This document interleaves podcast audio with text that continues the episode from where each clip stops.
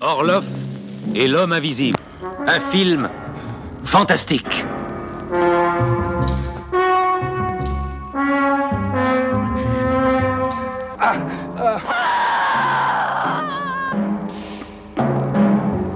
Coupez le doigt.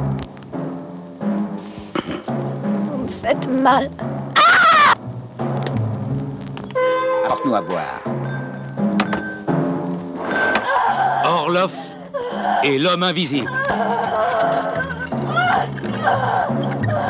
Non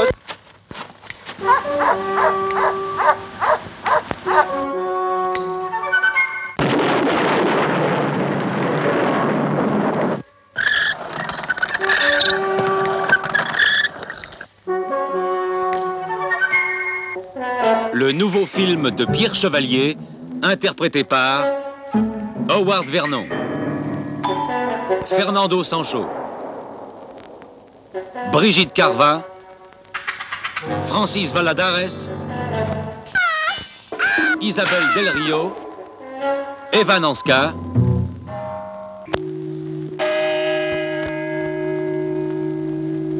Orloff et l'homme invisible, votre prochain spectacle.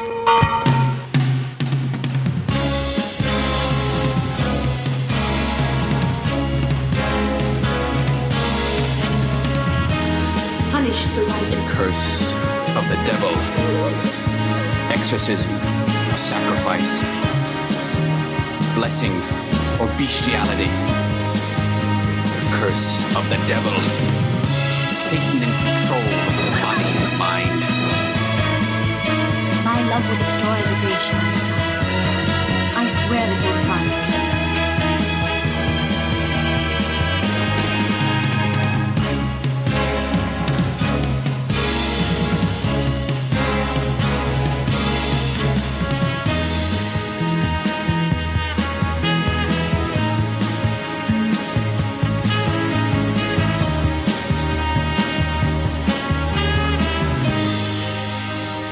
and welcome back to the Naschy Cast. I am Rod Barnett, I'm Troy Gwynn. and joining us again is Bob Sargent. yes, indeed, the uh, the official, unofficial third host of the Naschy Cast has returned in 2023, and this time out, whatever we're talking about this evening, it's his fault. That's right. he Yes, picked it is. What is the official title we're using for this show? This for, for this film that we're going. Well, I was going- thinking, I was thinking we could use the one that actually showed up on the print that I watched last night, which was um, Orloff against the Invisible Man. Yeah, we're gonna have to have a conversation about the various titles this Yeah. movie's been Yeah, known yeah, under. yeah. Uh, folks, Yep. tonight this is a Beyond Naschy episode where we're going to talk about a film that does not involve Paul Naschy, but it does involve a handful of people who uh, were in ways connected to Naschy's film career. Some of them in different ways. Uh, Yep. On Beyond Naschy, we're talking about. Uh, well, I'll tell you what. I'll, I'll go with the title I initially knew it under, which was uh, the title on the cover of the uh, Image DVD, the apparently out of print Image DVD. Oh yeah, Um, man, it's almost how. Uh, what is this like? Eighteen years old, maybe older. you mean this one? I don't. Well, you can't see it in the dark, but there it is. Uh, it's the one. It's, if it's the one I'm holding up, then yes, that one. It's The the, EuroShock collection. Ah, we nice. said it Well Yes, done. sir. Well done, guys. oh yes. It's Two- even got two-part the harmony. Euro. It's got the Euro Cine logo on the back, which is the a hallmark of trash and sleaze everywhere. Ah, yes, that particular production. As soon as, as soon as you see that phrase on, on uh, as a as a production house, that was just one of those things where I suddenly know, well, it's going to be cheap, it's going to Yep. be sleazy, Yep. And it's going to be something that I need to be in the right frame of mind for. I.e., I need some beer.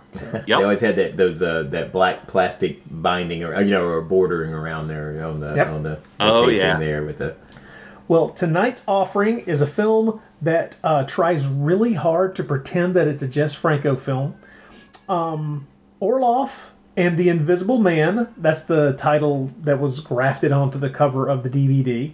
Uh, but my God, so many titles. The on screen title remains Orloff against the Invisible Man, Yep. as you said. But Oh my God. Okay, so first of all, let's let's talk about let's talk about the title that seems to get the most play on the internet, which is The Invisible Dead. Oh yeah. which is completely nonsensical. But in a way, it just sort of fits with the film because you know, I mean, it's why not give it a title that makes no sense? And probably the yeah. first time I saw it, because wasn't that one of those big box VHS tapes that it was in every video store you ever walked into, like back in the late 80s, probably, right? Oh, and I and I completely ignored it in those days. Me too. Um, yeah, yeah. I have no idea what you know what I would. Well, no, I can tell you exactly what I would have thought of it if I picked that thing up in my late teens or early mm-hmm. 20s I would have Oh, thought, yeah. "What in the fuck am I looking at here? What is happening Funny. here? Oh wait, there's some tits. Hold on. Wait, maybe I should watch all of this. Hold on. Funny how we grow. Yes, Did did did I and Wait. evolve. Yeah. I don't, I don't know if I. I'm not sure that I would necessarily think that I did. Anyway, Well, I had never seen this film. The, you, Really? You guys had had prior experience. I hadn't. I'd never even heard of this film until you until you guys said, "Yeah, it's what we'll do the show on." I'd never even heard of it. Uh, so yeah. So- and and I think I can be forgiven for thinking that it was just automatically, and still wondered after I'd watched it. I I was thinking it was a Franco film. yeah. Okay, but you guys, I guess, can confirm this once and for all for me that Pierre, or what's his name, Chevalier, Pierre, um, Pierre Chevalier is not a pseudonym for Jess Franco, right? I mean, he was a actual separate. He was a Separate guy. He was a different guy. Yeah. Yeah. Okay. Yeah. And uh, he kind of like a house director for Yeah. Eurocine almost. Okay. Right, right. Somebody they seem to kind of hold in their back pocket and pull out when nobody else was willing to do the job. Maybe I don't know. Because I kept going back. Yeah, I mean, I saw that he had his own, you know, IMDb page and all Mm-hmm. this, but but I mean, it is IMDb. You can do a lot of bizarre things on there, and I th- I kept I, I would kept waffling back and forth because I kept thinking, okay, well, this is obviously not a pseudonym for Jess Franco. But then I watched the film and I'm like, good God, this film is so Franco-esque in so many ways. and then I even saw that on one of Chevalier's films, Jess Franco's listed as a screenwriter, and so I thought, Yeah. like, well, is he a Yep. pseudonym for Jess Franco? And so I kept kept bouncing back and forth on what, convincing myself one way or the other. Well, the film's kind of schizoid in a way because yes, Franco esque, yes, but I even got at the beginning. Uh, it's kind of Hammer Hammer esque, Hammer Studios esque in a way, in which in I, some ways, yeah. in some ways, and we can we can get into that when we get into the plot. But you know, I think w- one of the more compelling things about the title, of course, it says Orloff, which Yeah. raises the question. You know, the use of the Orloff character. So, uh, yeah, well, it's not a Franco film, but is it canon? You know, it's like well. Oh man, canon. Wow, then you start getting into Orloff canon. Canon, These it, but it's like, well, he's Professor Orloff, Mm-hmm. right? However, there is one point in the film, maybe about twenty minutes in, and I rewound it and I listened to it again, and he, he, Howard Vernon, who of course is Doctor Orloff, you know, he he uh, he actually refers to himself as Doctor Orloff. yeah. So I'm like, okay, well, there you go. I've seen a lot of films with a character named Orloff that, Mm-hmm. of course, all descend from the awful Doctor Orloff. And, and of course we all know where the, the title the, the, the character's name came from. It came from a Bela Lugosi film and then from the from the late 30s, and the uh, the the joy of that is it, you know the, the choice of that name for me uh, when Franco did the uh, the awful Doctor Orloff in the early '60s. It does, you know, it's another one of those indicators that, you know, just Franco. He's he's somebody I could have hung out with because that's Yeah. no, what, what a per, what a perfect pull from you know pulpy horror stuff of the 30s uh, to pull that name and then to reuse that name over the course of decades. Oh But- yeah, well, and and and Jess Franco definitely informs this film because when, again, when we get into it Yeah. and we talk about the way it was shot, there was one scene in particular that I'm going to highlight that I, I, I it, it just caught my attention because it was like a callback to Okay. the awful Doctor Orloff for me. Okay, I was like, okay. wow. So What- it's what. it- it- uh, I'm sorry. I'm sorry. What what No, do we ahead. know about uh, our, our our director Pierre Chevalier? Because here's the strange thing to me. Uh, I own two of his other movies on Blu-ray, which means I'm sick. which ones?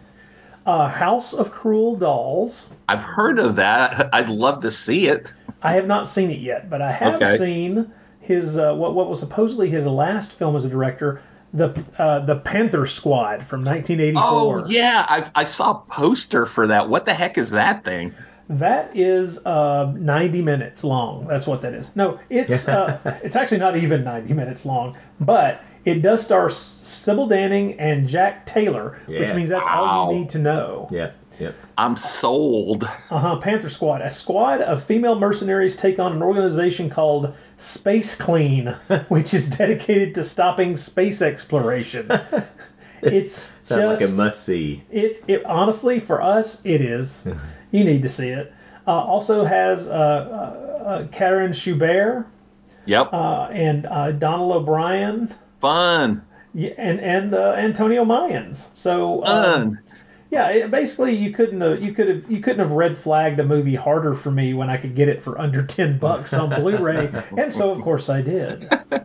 See again, Antonio Mayan, someone who appeared in tons of Franco films, you know. Yep. So so yeah, it's, it's it's all this like he's like this Franco protege or something. This guy seems like here. Oh yeah, and and Jess and Lina just love that guy. When I mm-hmm. was I was binging some Lina Romay movies. Uh, I've been doing it since Thanksgiving, and I watch every interview. And, and when they're talking about you know Antonio Mayans, Antonio Mayans, it's like they can't say enough good things about him in those old interviews. Cool. Oh well, they they spent a lot of years as kind of a a, a, a traveling group of filmmaking Yep. friends. So yeah, that's not that's not too much of a shock. Uh, the the other film that I have that uh, was directed by the auteur Pierre Chevalier is uh, House Cruel Dolls, as I mentioned a second ago. And uh, you won't be surprised to know that it is about a gang of white slavers forcing women into prostitution with a ti- with a title like that, you might have thought that it per- was perhaps a, a chamber piece about the angst involved in reaching middle age, but it's not. It's it's not at all. but uh, uh, it, it stars uh, Silvia Solar, who we know from a couple of Naschy appearances. Oh yeah, Yeah. and uh, that that's that's enough to drag me in. Uh, they somehow rooked some footage of Jack Taylor into that movie too, but apparently it was shot for something else. so. Man. If, if you say Jack Taylor or, or Silvia Solar, it's I think I can't think of a movie with either one of them that I haven't enjoyed. Yeah. They will always bring something to it. That's true. brings a smile to my face. So, speaking of which, I, I don't know how you guys would classify this one, but would it be safe to say for some of us this one is a guilty pleasure? Uh, see, that's just it. I have, over the past several years, found myself moving further and further away from the term guilty pleasure because Okay. it's hard for me to feel guilty about something that I'm actually enjoying, regardless of how I'm enjoying it. There you go. You just hit the nail on the head because that's the way I feel too. If it's if it's a guilty pleasure, well, then I have no business enjoying it. But why do I enjoy this movie so much every time I watch it? Well, I would say, I mean, I still define if, if, if there is such thing. I see what you guys are saying. I agree at a lot with a lot of part of it. If I'm going to define something actually as a guilty pleasure, I would say it's just simply something that you cannot defend under any artistic means. Ah, You know, Uh, and I think uh, that this film would definitely you like enjoyed it, had great fun with it. You know, uh, both times I watched it to get ready for the show, I had great fun with it. Can't really defend it on any in any aesthetic means. It's the way I feel about a lot of Santo films or something. I mean, it's like Yep. Yep. it either you know if i either a guy in a wrestling tights with his own lab and and it's we're tooling around a sports car fighting monsters. It, and it- clearly, and clearly, with with with gi- gimme badges from every police enforcement unit on the planet Earth. Yeah. yeah, it, I mean, if that doesn't do it for you, then I don't know what else I can sell you on watching most Yeah. Santo films. And I feel the same way about Elvis films. You know, I told you I like Elvis Yep. Presley films.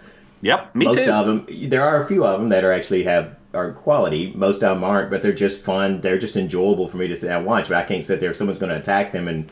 okay, I don't know that I can put up a big fight or like, what are you talking about? This is great. So that would be the closest thing I can think of that might define a guilty pleasure. Is you know, and it's not true guilt, but it's just that okay, you're right. I can't I can't really say this is good film, a good film or good filmmaking. And the but El- thing that I, I, I see what you're oh, I see what you're saying, and to a degree I agree with it. But at the same time, one of the things that's kept me kept me moving away from the term guilty pleasure for myself is the the, the, the, the term has always seemed to mean you know not being able to justify to someone else um, your enjoyment of something or feeling a certain um, uh, you know shame to a degree for enjoying it whereas it just as i get older I, i've started to realize that to a degree it's just a, it's just a, a statement of who would you be willing to recommend this film to it's like there's an audience you'll recommend Yep. um, you know uh, the the the Fleischer Popeye cartoons to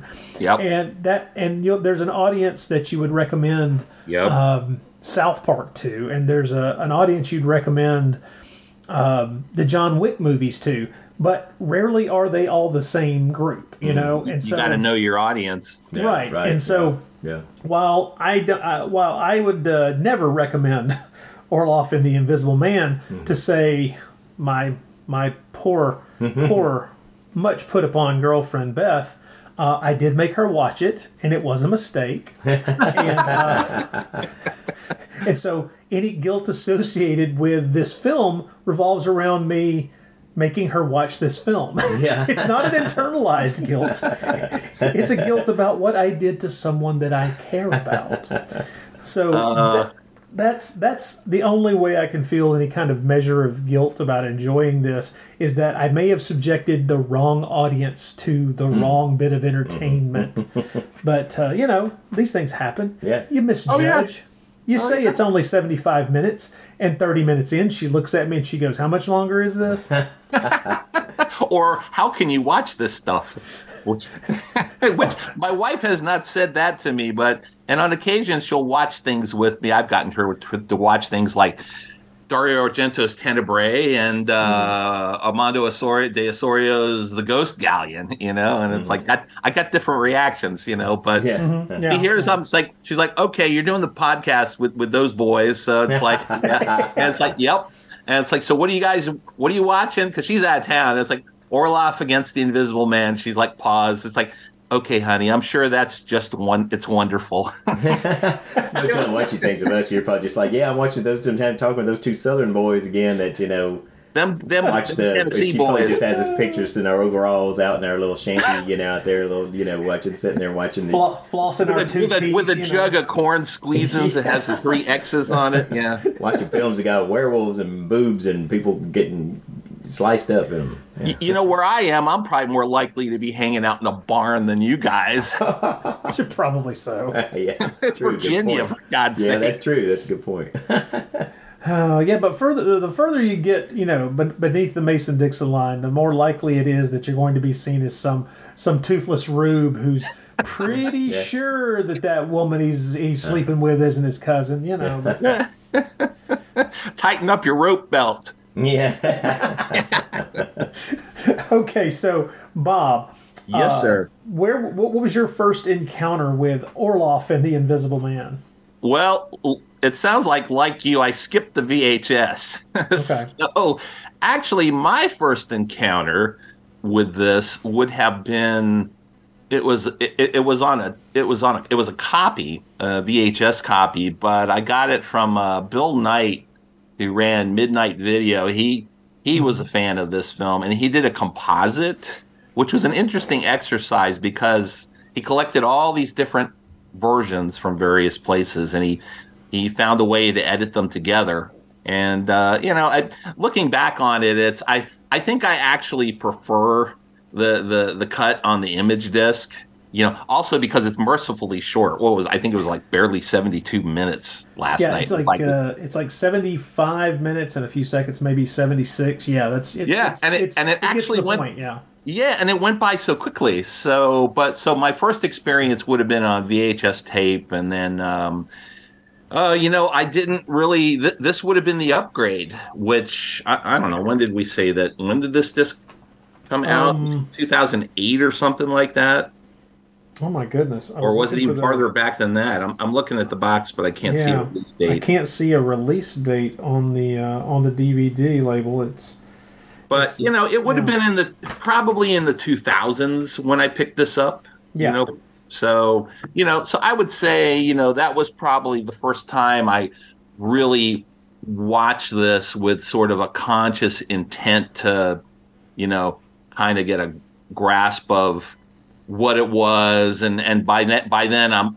I'm well aware of who I was well aware of who Howard Vernon was, and I'm well aware of Eurocine and and, and the Lesoeurs who ran the company, and and you know, and it's interesting because revisiting it like this, I I always like looking at the credits, and you had mentioned that there were some Naschy connections, and there was one that leaped out at me, and I was like, oh god.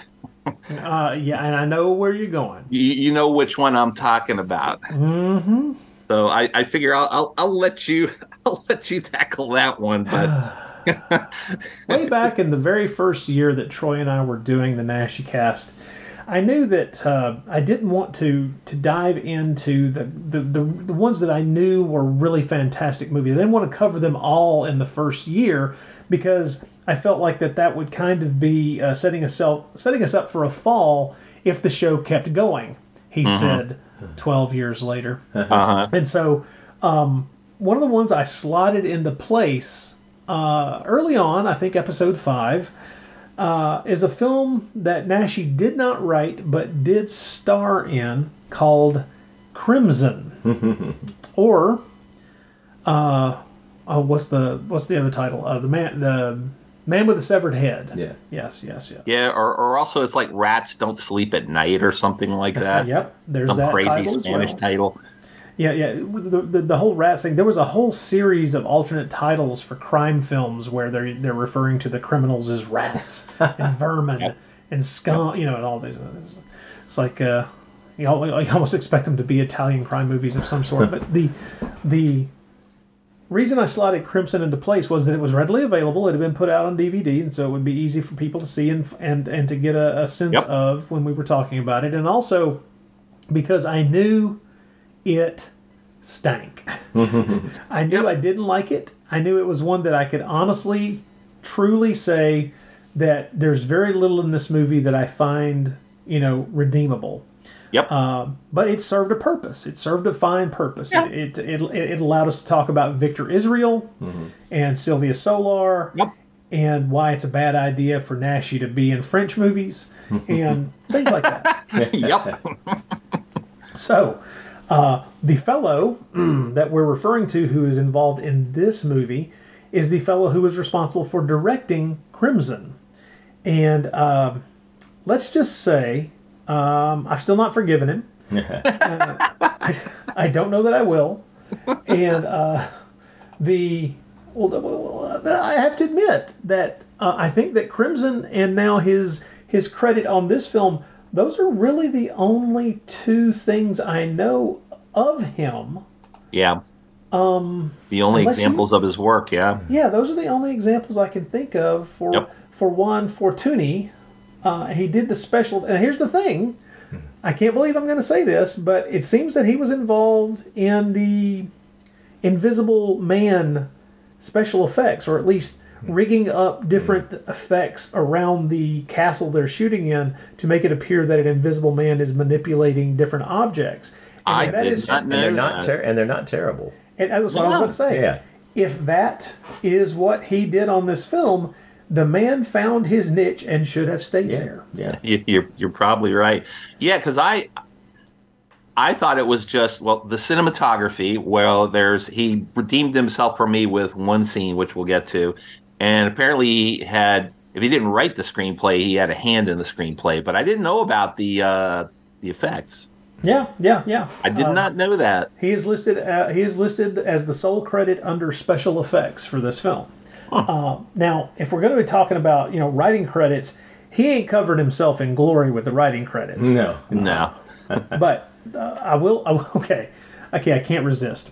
First of all, we all know, and Bob, I, this has been a topic of discussion for years amongst Eurotrash fans. Um, there's really no solid way to know if the English language dub track for a lot of these movies is is really the best version of the story Right. being told, Yeah. or Right. if it's just the most visually convenient. Right.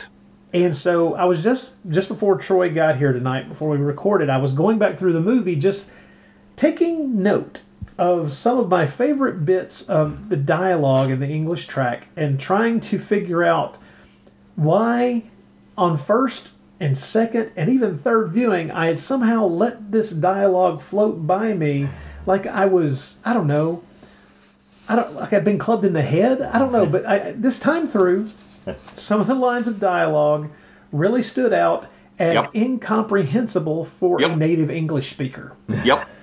Okay. I agree. Yep. And you're right. You never know how fast and loose they're playing with with Right. what was originally intended because you know you don't expect the people who dub all these films. You know, you know they didn't go into every one of them with like we're going to preserve the integrity of this. You know, a lot of times they went into we need something that fits the lips and you know fits the lips and get through this. Yes, and uh, exactly. so, but but. You know, for my own enjoyment, I just like to pretend that it's there in the original script. You know that it was intentional. You know, from, But damn it, this is the way it was meant to Yeah. be.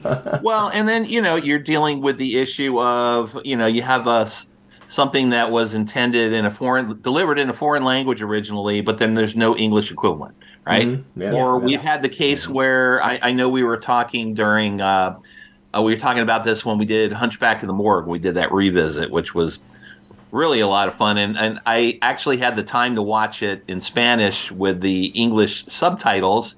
And found out you get errors because it's like, wait a minute, Doctor Orla Mhm. in Hunchback Yeah. refers to the primordial as a she.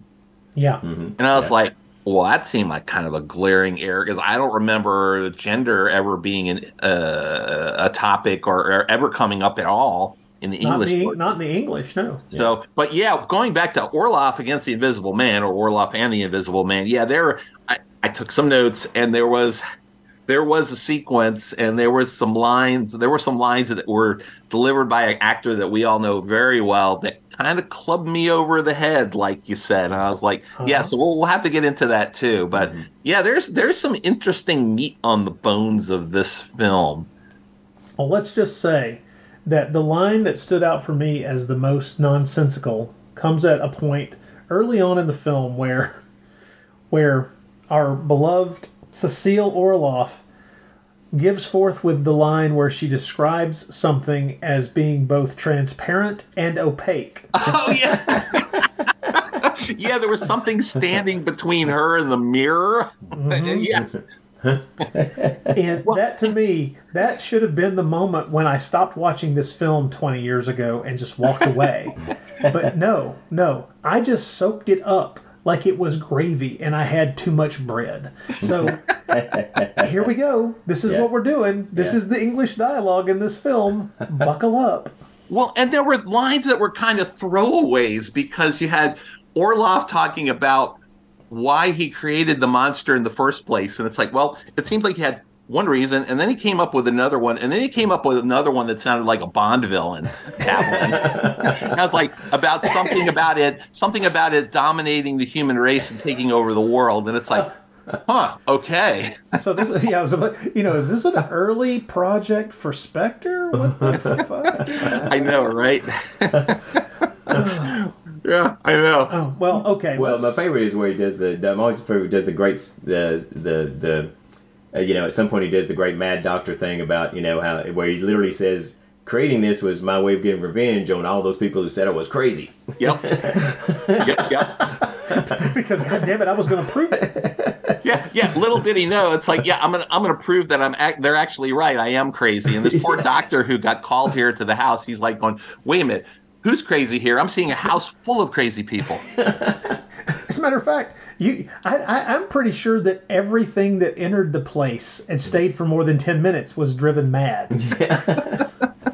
Well, we can certainly say that about the poor daughter Cecile, but she has an excuse Yeah, yeah. because she, because she, she died, and then hmm. she wasn't dead. And then she had this rude awakening by the grave robbers, which was really a bit of a shock if you're not quite dead. And then they tried to kill her again. And it's like, well, that might put me over the edge.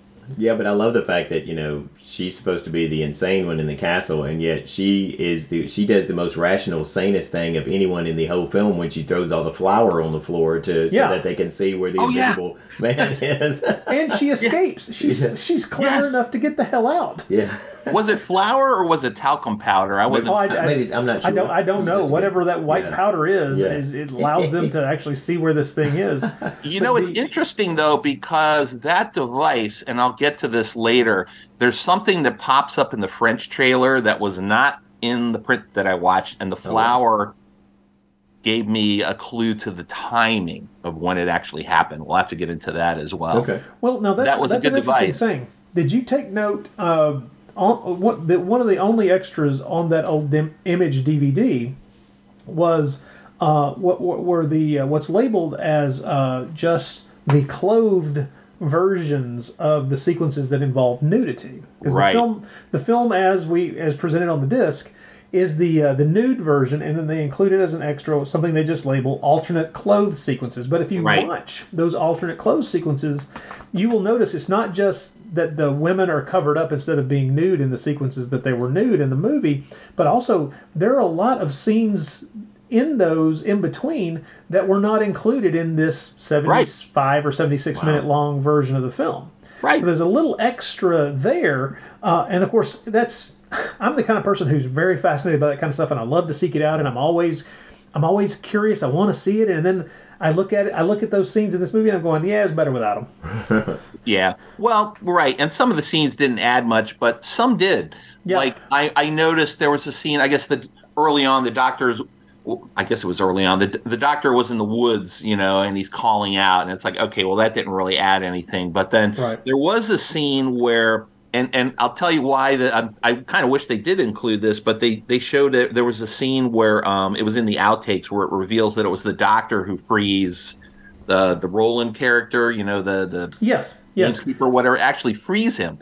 yeah, and, and, that and that is a scene that actually it's only a few seconds long, but it would Yeah. have been good to have that in the movie. Oh yeah, and Yeah. it's sort of like I found something that annoyed me a, a, in a minor way about this movie is that I felt like there was more missing because you rather than seeing the action, you know, on on you know having a visual narrative, you we would be told when something was happening, like Yeah. oh. Yeah. You know, he set the he set the house on fire. You know, and Exactly. it's like we didn't actually see that. You know, it's like we're just kind of being told that, or it's like, okay, well now I'm I'm gonna hang around. I'm I'm going back in to kill him. You know, but it's like, well, well wait a minute, wasn't he already killed? you know, it's that's, kind of that's one of the, yeah, I agree with you. That's one of the things problems I had. I did wonder if there were actually really vital things. You know, at first when i watched it first time, and I thought, well, for film this, this is really good that there's just 75 minutes. You know, it doesn't Yeah. overstay its welcome. I was like, I was thinking, this being a gothic horror, if there had been an extra 15 minutes, most of it probably would have just been people wandering through catacombs with torches, like you. would. But then, but then, Yeah. And then I, on the second viewing, I was thinking, man, that climax is so weak. Uh, Yes. that there really are some things that, that, that should have been shown to have you know to have Oh, made it yeah. more dramatic there you know and so made me wonder had those things been filmed and somehow just got trimmed you know so because some of this it would explain a, a, a lot because there's just basic bad storytelling in this film in a lot Yeah. of places you know Oh, yeah. and where you're just like you're ignoring just some very obvious basic storytelling things you need to do that you're not doing and it makes you wonder was it filmed and just somehow didn't make it to the final print you know Yes, But- or or even inappropriate reactions, like you have Yeah. something at the very end that that that happens, which you know, for all intents and purposes, ends the Invisible Man. But then you know you see the Doctor and Cecile who have escaped, and they're they're kind of smiling at each other. It's like, what's kind of the, the wrong What are you- reaction yeah. there? It's What like, are you oh, it- about? it's, it's sort of like, well, I guess they could be smiling that they escaped the fire, but it's like, oh, it's like, oh, he's dead, dar- torn to torn to shreds by dogs. Oh darn! Isn't love wonderful? you know, it's And, like, and and if we're spoiling things for people, I mean, it's like sorry if you're totally shocked that a film about a mad scientist ends in a final fly, full fire, everything catching on fire. I know you've never seen Or with that a mad before. scientist dying. Yeah, right. right.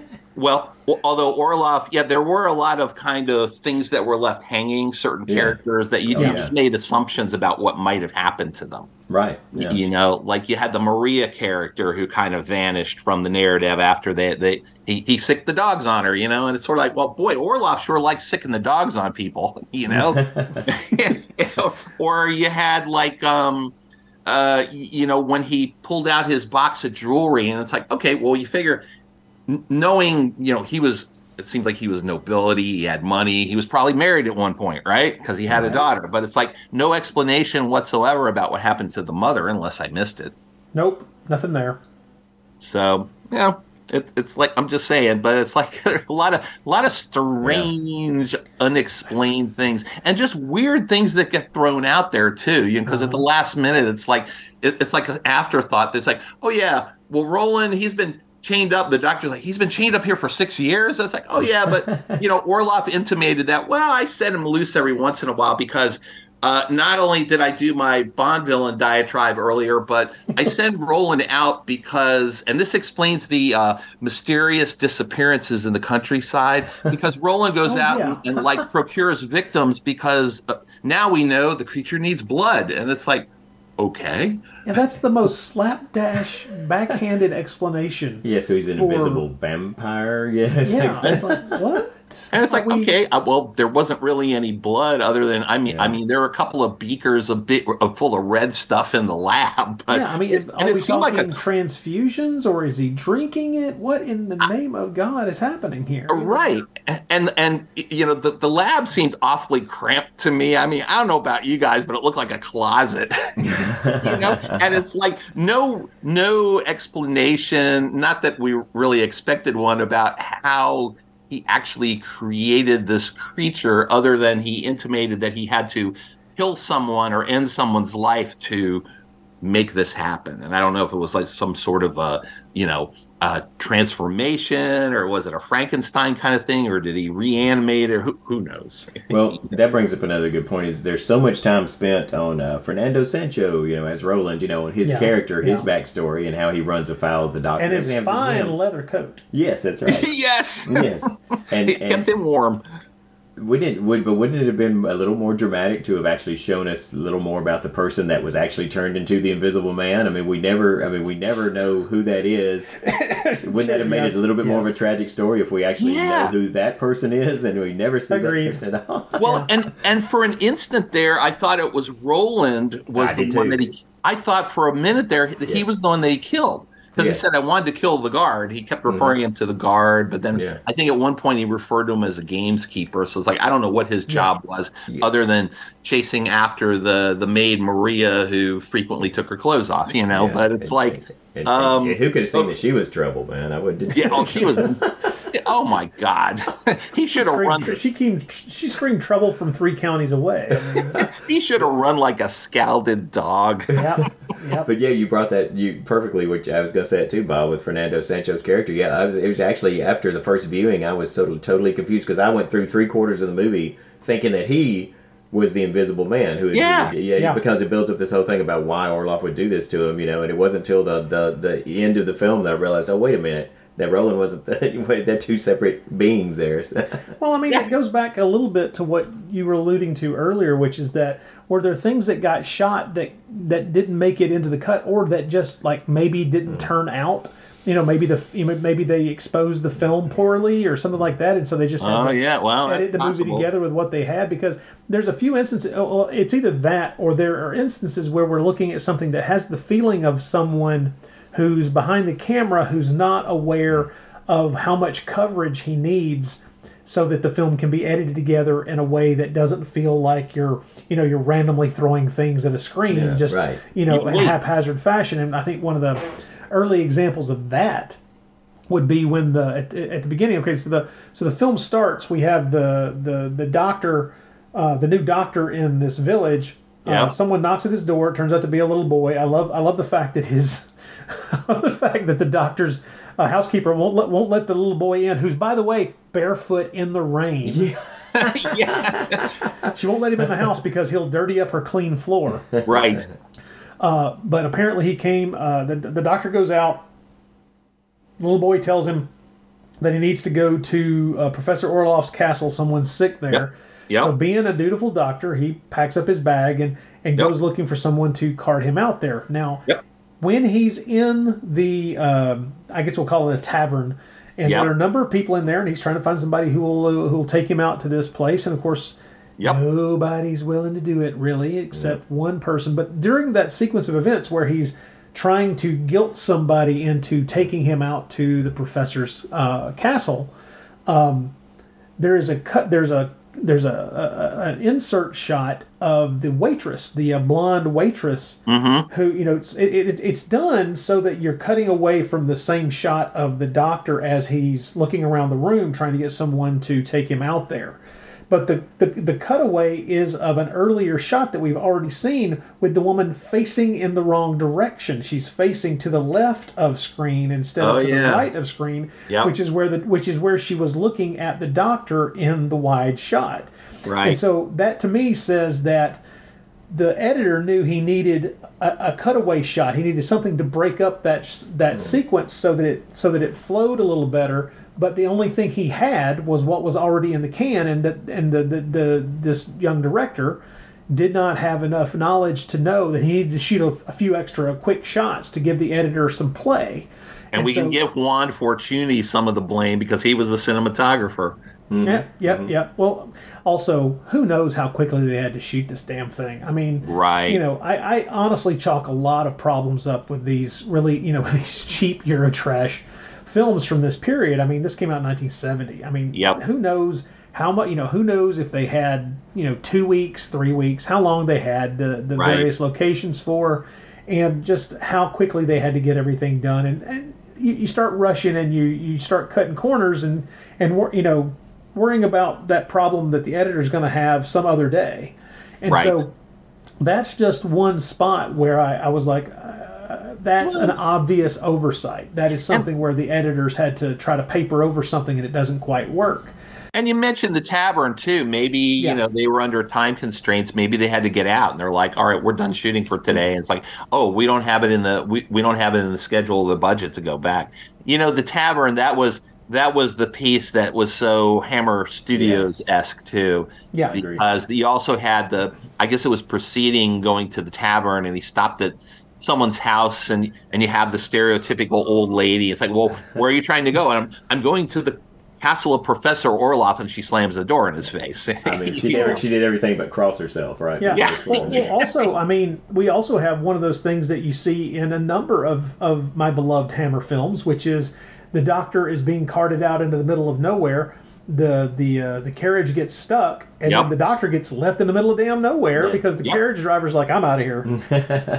And yeah, really, this whole beginning, uh, this whole beginning segment is, is just you know it all goes back to, to Dracula. Really, I mean, it's, Yes. it's, kind of the classic, the whole beginning there to of that, that story there that we're seeing. I mean, this this could be the opening of a of a Dracula film with just Orloff. This whole beginning, you know, with just Orloff dropped in in place of Dracula in the name, you know. But it's the same as far as dealing with the locals, getting there. All hits those all those same beats there. I And- know. and, yeah, all, all, all, we, all we really needed was a rowboat in the moat labeled Demeter, and I would have been like, okay, yeah, yeah, okay, I get Yeah. it, I get it. All right, we, we're there. But the, uh, well, you know, oh, and sorry, then, go ahead. Well, and then you got past that, and, and then you get to the the castle, and then you know you get a you, you know you, you get another. All right, when, when he finally does actually, he gets past the introductions with the with the strange and frightened servants, and then he finally comes up against Orloff, and then almost immediately you're going into like a, a flashback where he's mm-hmm. telling Oh, a yeah. story Yeah. about you know six years ago you know, Yeah. and then we get and then we get the whole history of of his daughter Cecile, which they make that clear right away. And it's like, okay, Doctor Orloff has a daughter, Yeah. which actually we we've seen in some of the Jess Franco movies. You know, you'll you'll True. you'll, you'll Yeah. have that sometimes. You know, Um, I think that um, the, the, the one of my favorite exchanges of dialogue I got to mention here because you mentioned where he's meeting the servants, and uh, another one of those that just just cracked me up. I had to run it back a couple of times to make sure I'd heard it right. But when he meets the male servant, Oh, and, yeah. you know, and the doctor says says ask him. I think he asked him like, "Is there someone sick here or something like that, Yeah. or is or is a doctor here?" And then the uh, the guy says, "Don't ask me," and he says. He says, "Well, who's the person I'm supposed to ask?" And he says, "I am." It just, Yeah. it's just this completely crazy drama. Well, that, yeah, it made no it. sense. Well, I I know, and, and I love the I love the fact that at least you know the, the, the script holds together enough uh, enough to to allow the him to actually have the line. Oh, I'm talking in circles here. Yeah, yeah, It's he like did, yeah, yeah. actually at that point you are. It's like I'm glad to have the character recognize it. This castle, by the way, I, I, I would, I don't know if any of you guys recognized it. I mean, I bet we've probably seen it in, I'm sure we've Oh, seen yeah. it in hundreds of, of films, mean, but I didn't really, I, I- couldn't I- I immediately can't- place it. But I don't know what the location specifically is, and I wish it- I did. It hit me like a Jean Rollin film.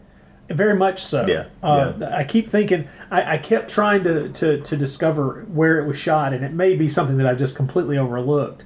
But Right. it has. What, what the terrible fact of the matter is that there are a number of these, you can refer to them as castles. You can refer to them as you know, uh, country Chateaus. estates, chateaus, whatever you want to want to call them. But there's a there's a certain sameness to a number of them that I've seen in lots of different movies, and the the the thing, uh, especially from this period of time, that really does it really does conjure up the the Jean Rollin vampire films, which is just another of those boxes ticked for you know cool atmospheric stuff that this movie essentially can't can't hold itself together enough to pull off. But the uh, the all the all the architecture is there, and by architecture I mean they found a good location. you know, they, yeah. they found a spot where they could film, and uh, it all looks it all looks very good to to kind of bring the the feel and the atmosphere of a of a you know a color gothic. Yep. Uh, and it, it's it's a, it's a shame that it doesn't pull together as, as effectively as you would th- as you would hope it would, but it is th- there, there there was a part of me that at a certain point of this most recent rewatch where I kept thinking to myself that you know this would be a better movie if we yanked the soundtrack completely off of it, substituted the dialogue with the occasional uh, silent movie intertitle, and had a uh, had had a score, maybe even the score that's in the movie. You know, we just play that, you know, as a as a as a as a rolling thing underneath this thing because there's enough imagery here to get you by. But the the every every time we start every time we start hearing the the dialogue, there's this there's this weird tin eared nature to what in the hell's being said, Yep. where you're either going in a circle, as the the doctor character says, Yep. or you're running up against things that just make you wonder what in the hell they are talking about. Like, wait, this happened six years ago, and Yeah. so now she's she. You saying she was Yep. 16 at the time? You're making me do math. Why are you making me do math? Very confusing. Hey, you know, you you mentioned the soundtrack. Can we talk about that for a second? Yeah. here's, Yeah, sure. Here's here's another thing. So the soundtrack. So when we watch these movies, and Troy, I think you were using, uh, say, Santo is a good example because I can watch almost any El Santo movie and Oh, I can yeah. find something Oh. in it that's interesting or Yes. that I like, right? And it's like this movie has lots of little interesting and weird things. I don't know if this is interesting or weird, but did you notice one of the things that kind of hit me when it started is, you know, when the music's going and then you start hearing, you know, like the, the finger snapping, right? Oh, okay. Oh, we. Remember, we- we- you know, in yeah. the soundtrack. So it's like every time I heard it, I told my wife this, and it's just like, all right, when I hear this, right, the four snaps, it's like, and then I start thinking, you know, when you're a jet, you're a jet all the way, you know, and it's like, well, wait a minute, that was so out of place. Oh Lord! But The- it's like the- it took me out of the movie. Oh well, uh, the the, mu- the music occasionally took me out of the movie as well. Not not because it was making me think of West Side Story. Although now that you've stuck that in my head, I'm screwed. There's just, there's Oh no- yeah, because every time you see it now, you're gonna you're gonna think of that. But the, basically, because there were there were instances where the score seemed to be there to kind of to kind of make you forget that they hadn't been able to do any foley work, and so they didn't really have any sound effects that were going to sell much of anything in this thing. Yeah, yeah. we okay let's um, first of all let me praise a few moments in the film. Let me let me Okay, pull let's- a few let- let, me pull a few things out and specify what they are and because this is not a you know this is not a one star movie. This is not a piece of garbage. This is not uh, you know something that needs to be chucked into the to the dumpster and burned but the moments that I enjoy in the movie are interesting enough that it's worth pull it's worth pulling them out and using the the background kind of confusion of this film to take note of them. First of all, there are a number of shots, especially when they get inside the castle, that are Right. extraordinarily well framed. Uh, they Oh, yeah. show they show a smart eye for visual imagery, and there was one in particular. Um, I forget exactly how far into the film. I wish I'd written down the times, but the there's a moment where we're it's when we're first introduced to what I think is uh, the the professor's lab, and the film we're we're we're shot. It's the, the, the, the we're we're seeing the door at the far end of the room, as uh, the characters enter. But the way the shot is framed is we've got um, one of those uh, those mechanical wheel things Yeah, to the the, wheel, left, right. and we've got some shelving kind of to the right. And the way the shot is set, and even as the camera moves a little bit as the characters come in the room, it's very well thought out, and it looks great. But that would be followed by a shot where you're looking at an image you're looking at an image and going okay you needed to crank that you needed to crank the camera's angle down just a little bit mm-hmm. here because we're uh-huh. seeing too much ceiling. I'm not sure if you were aware of this but there are a number of shots probably more than eight or nine where you can see that they were clearly able to think about how they were going to frame the shot or at least at the beginning of the scene. Mm-hmm. It Oh, might yeah. deteriorate as the scene goes on and they're having to edit in you know edit into their footage but that though there are a number of spots where i'm like oh man that's a really well thought out way to have framed this sequence I would agree I, because I can think of two that, like that. Well, actually, more than that, but you, you probably were thinking of these as well. But like the sequence where the, the, the grave robbers came into the area where um, Cecile was buried, and it was sort of like a circular kind of chamber, which pro- I was thinking when I was watching it, but they actually did a pretty good job with the the the blocking there because it mm-hmm. probably was pretty difficult to do some shooting. So I thought that was well done and different and interesting. And I also liked sort of in the catacombs, they had this red lighting that I really liked. I thought it was really effective and it Yeah. was just sort of spilling out of various areas and it's like somebody put some thought into that. But I but I like that you're giving the movie a little bit of praise because this is a good opportunity opportunity for me to throw in what my favorite shot which I'm sure you guys will remember it because I thought it was very striking. There's a shot where after Cecile had died, and they were going to bury her, and they Ah. i know where you're in- going because this is they- my favorite shot in the movie yeah They had this inverted reflection of the pallbearers on yeah. Yeah. on the pond or the lake, and you got Orloff following, Yeah, and he's talking very- about how Hmm. he you know he had to go alone. And I thought that was a callback to a very similar image in the awful Dr. Orloff, which, you know, it was so effective. They even used it in the trailer for Awful Dr. Orloff. I think actually this shot was in the trailer, the French trailer for Orloff and the Invisible Man. But I thought that was a beautiful shot. Yeah, It was. so- it It was really really, that was. one of my favorite shots. And it's like, okay, all right. So I got to give them credit. I really thought that that was very, very Yeah, was a- creative, very inventive. And I love that it was a callback to Awful Dr. Orloff, whether they intended it or not. But it just seemed like that first, that first Jess Franco Orloff really informed the film in that way, for me anyway. I Well- didn't think about that uh, being a callback to Orloff, it, it, but but it, you're, I did notice that scene did did did strike me as uh, made me think of like something out of a Jean Rollin film. Mm-hmm. exactly because it's once again you know a, a, a, a dead girl being carried to her grave which you know could essentially be you know ins- you, you could take that phrase and insert it into every script that Jean Rollin ever produced Yeah, so right. uh, Right. But the I, I I- I was stunned by the fact that that shot we're talking about, where they're carrying the the coffin and uh, Howard Vernon is following along behind.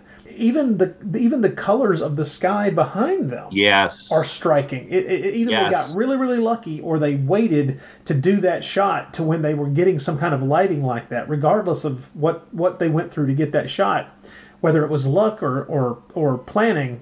Good job because it's Yes, it- indeed. it's obviously stuck with all three of us. Yeah. Oh yeah, well that that stood out. But you know, but then you juxtapose that with something which seems kind of contrived, like you know, within the story where, okay, Orloff decides he's going to lay Cecile to rest with in her coffin with the jewels, and it's like, okay, well, never a good idea Yeah. To display all the jewels in front of all the servants, and you you could just see, you know, reaction shot of Fernando Sancho's face, uh, reaction shot of uh, Isabel Del Rios's face with her. She's got these the one with she had crazy eyes too. Oh I yeah, know. yeah. Oh, God, I their, know. their It's, it's, expressions. it's, It was- it's what is she? Yeah, what did she do? It's like she smelled a turd. What are we doing? well, even had- even even all the other servants in the room, every one of them were just staring in like slack jawed lust at the jewelry that's being dropped in. yeah, it's just yeah, it's just uh, that's sort of. Yeah. Uh, I put that on the same level as you know finding out who, figuring out who the killer is, and going to confront them alone about you know that you know this is the same thing. Is when you're going to drop a bunch of jewels into a casket, you know maybe not do it in front of all the hired hired right. help. right. It's, it's a similar a similar common mistake with somebody who's a smart ass who's like well you know i'm going to expose you i'm going to i'm Yeah. going to tell your secret to the police and it's like well they're telling this to a killer and it's like well what's stopping me from killing you i think i'll just throw you off a building It's a yeah, But it it's is. like- a movie contrivance that kills me all the time when it happens. yeah, it's like Well, I, I've got to tell you, you you put your finger right on one of my favorite comments that Beth made while I was forcing her to watch this a few nights ago. Uh, during that scene, as he's bringing out all this jewelry and putting it on the corpse of his daughter, and we're watching all the servants stare at it, she just goes, "Why is he doing that? Why is he doing this in front of these people?" yes yeah, mm-hmm. yes yeah. Why? and I just went, because we need an action to take place, darling. Yes, we need yes. something to happen here. right right and exactly it's and it's it's the setup for the next scene where you got the scheming and frequently nude maid who's mm-hmm. Yep. manipulating poor roland into you know it's like well you know uh, if you do a little bit of grave robbing uh, you know I'll, I'll marry you but you look like a gorilla You know? Well, he is Fernando Sancho. Yeah. yes. and then and then they're like I don't know. They're walking through the graveyard, and you're hearing like wolves howling, and it's like thinking, "Wow, it's Paul Naschy time." yeah. Well, it does appear that that that, that bit of uh, that bit of sound effects tape was uh, overused oh yeah. throughout throughout the throughout the 1970s. Yeah. Yeah. Well, and, and then they get in there, and he has to. The poor guy, he's got to use his blade to pry open the coffin that he had. He, you know, they spent a lot of time nailing it shut, and shots of Howard Vernon clutching his temples. you mm-hmm. know, when they're na- he's nailing it shut, and then he opens it up and he starts plucking the the earrings off and handing it to her, and the tiara off, and then and then when of course we get to the ring, and it's like, oh, okay, he's got to cut the finger off, and he's pulling, and that's when Cecile wakes up, you know, premature burial time. And she's like, "You're hurting me," and of course, what, and what does he do? He freaks out and he stabs her. Stabs her, yeah. Well, like, now let's let's talk for a bit of a moment here about the one of the missed opportunities present in the film as we see it, which is, of course, once again you mentioned it, premature burial. We're playing around with a standard Edgar Allan Poe concept. This is, mm-hmm. you know, been done a million different times, and it's kind of a standard thing you'll pull out when you're doing a gothic. Okay, cool. Catalepsy, cool, not a problem. I thoroughly enjoy it but they, they, they just use it. Yeah. They don't explain it. Yes. There's no not even in that that Right. that labored voiceover do we get any kind mm-hmm. of indication that this is something that might have been possible or that there was some kind of nothing. It's never mentioned. Just yeah, you know, or Cecile had a condition that she was prone to this kind of thing. right, Maybe, right. and he, isn't what wasn't the professor like a professor, a doctor? Yeah. Wasn't yeah. he? Doesn't he have something something to do with the medical field? I mean, he he he, he built himself an invisible gorilla. I mean, Jesus Christ, what the hell? It's like a line out of a, s- a- an Aquabat song. Building himself an invisible gorilla. This whole movie is an Aquabat song. I think. It sure is. it's- Well, oh and then I love later that, you know, here he is, you know, Fernando Sancho probably outweighs Howard Vernon by like 30, Oh. 40 Oh. pounds, right? Yeah, by- and here's by- Vernon. now, granted, he's got a gun, and he goes, he's like, well, I'm going to get that son of a gun. And he's banging on the door, open up, you know, and, and Fernando Sancho's terrified. And I love that Fernando Sancho immediately throws Maria under the bus Oh, oh God. while yeah. he's locked in the cell. I, I mean, it was all her. It was her idea. She did the stabbing. She, you know, he, he, She he even did- she, she even wanted me to cut her finger off to get the ring. And like, yeah. Damn, dude, and, and then he's just pleading with him, and and then there's one of the lines you were talking about these these weird bits of dialogue that club you over the head, and this is the one that stood up from stood out for me from an earlier viewing, and they're doing a shot of poor Fernando Sancho and his tormented face, and he's like, "I'm not like that, Master. I'm not like that." you know, and I'm like, wow, it's like he's trying to convince himself that he's he's not a Yeah. murdering, grave robbing, you know, uh, lech. you rob one grave Yeah. and murder one teenage girl, and suddenly you're you're, you're really painted that way for life. It's, Now, Well- now, who got the worst of it though? Because we know he threw Maria under the bus. Of course, Yeah. cue the scene. Scene number one with Unleash the Hounds. Yeah. Yeah. You know, and, and they chase her, and, and there she is. You know, well, she had the smarts to pack her things and get out, but apparently she didn't go far enough. No, she No. just went to the nearest body of water to lounge by it and admire her jewelry. Yeah, yeah. You know, and I was like, oh, well, I'm surprised she didn't take her clothes off. It's like, but wait, it's like the dogs catch up with her. Then he's whipping her like a scene out of the Whip and the Body, you know, with Christopher Lee, you know. True. And, and of course, her blouse pops open. And it's like, yeah, the director's never going to miss an opportunity No. to inject a little nudity there.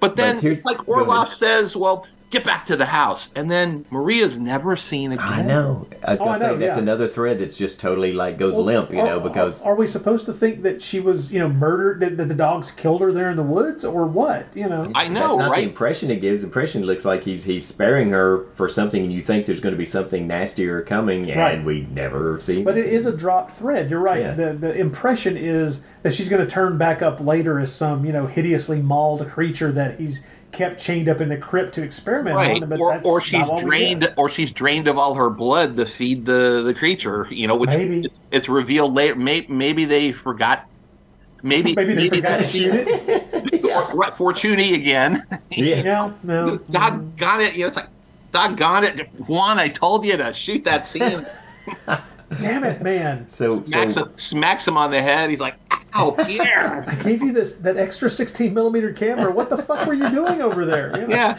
it's like I won't sleep with that producer again Well, this, I do want to go back a little bit to these things we've just talked about as a means of there are. I, I do see them as things that there's some positive things as we were talking about what we want to praise the film for.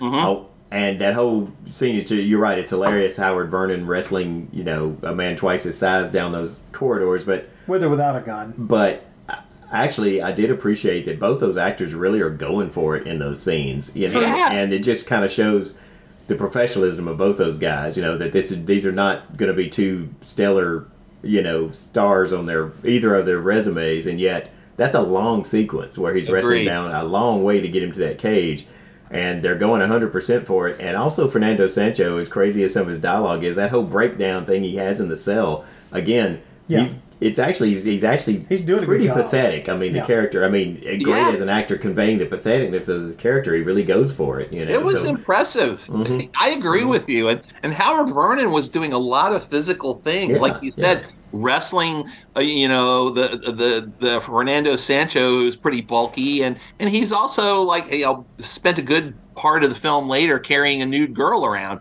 or he had Oh, to do yeah, the scene yeah. twice because he's like, God, I got to carry her naked, and now I got to do it again with clothes on. you, you know, because like you know, I'm sure the director's like Chevalier's like, yeah, continental version. Well, the, the, the, the, very interesting thing to me here is that, of course, we're, we're we you know we've got Howard Vernon, who, regardless of whatever film he's in, Vernon brings his A game. He does Yeah. as good a job as he can Mm-hmm. with the time constraints and the and the material that he's he's being asked to convey. He's he's doing as good a job as he can.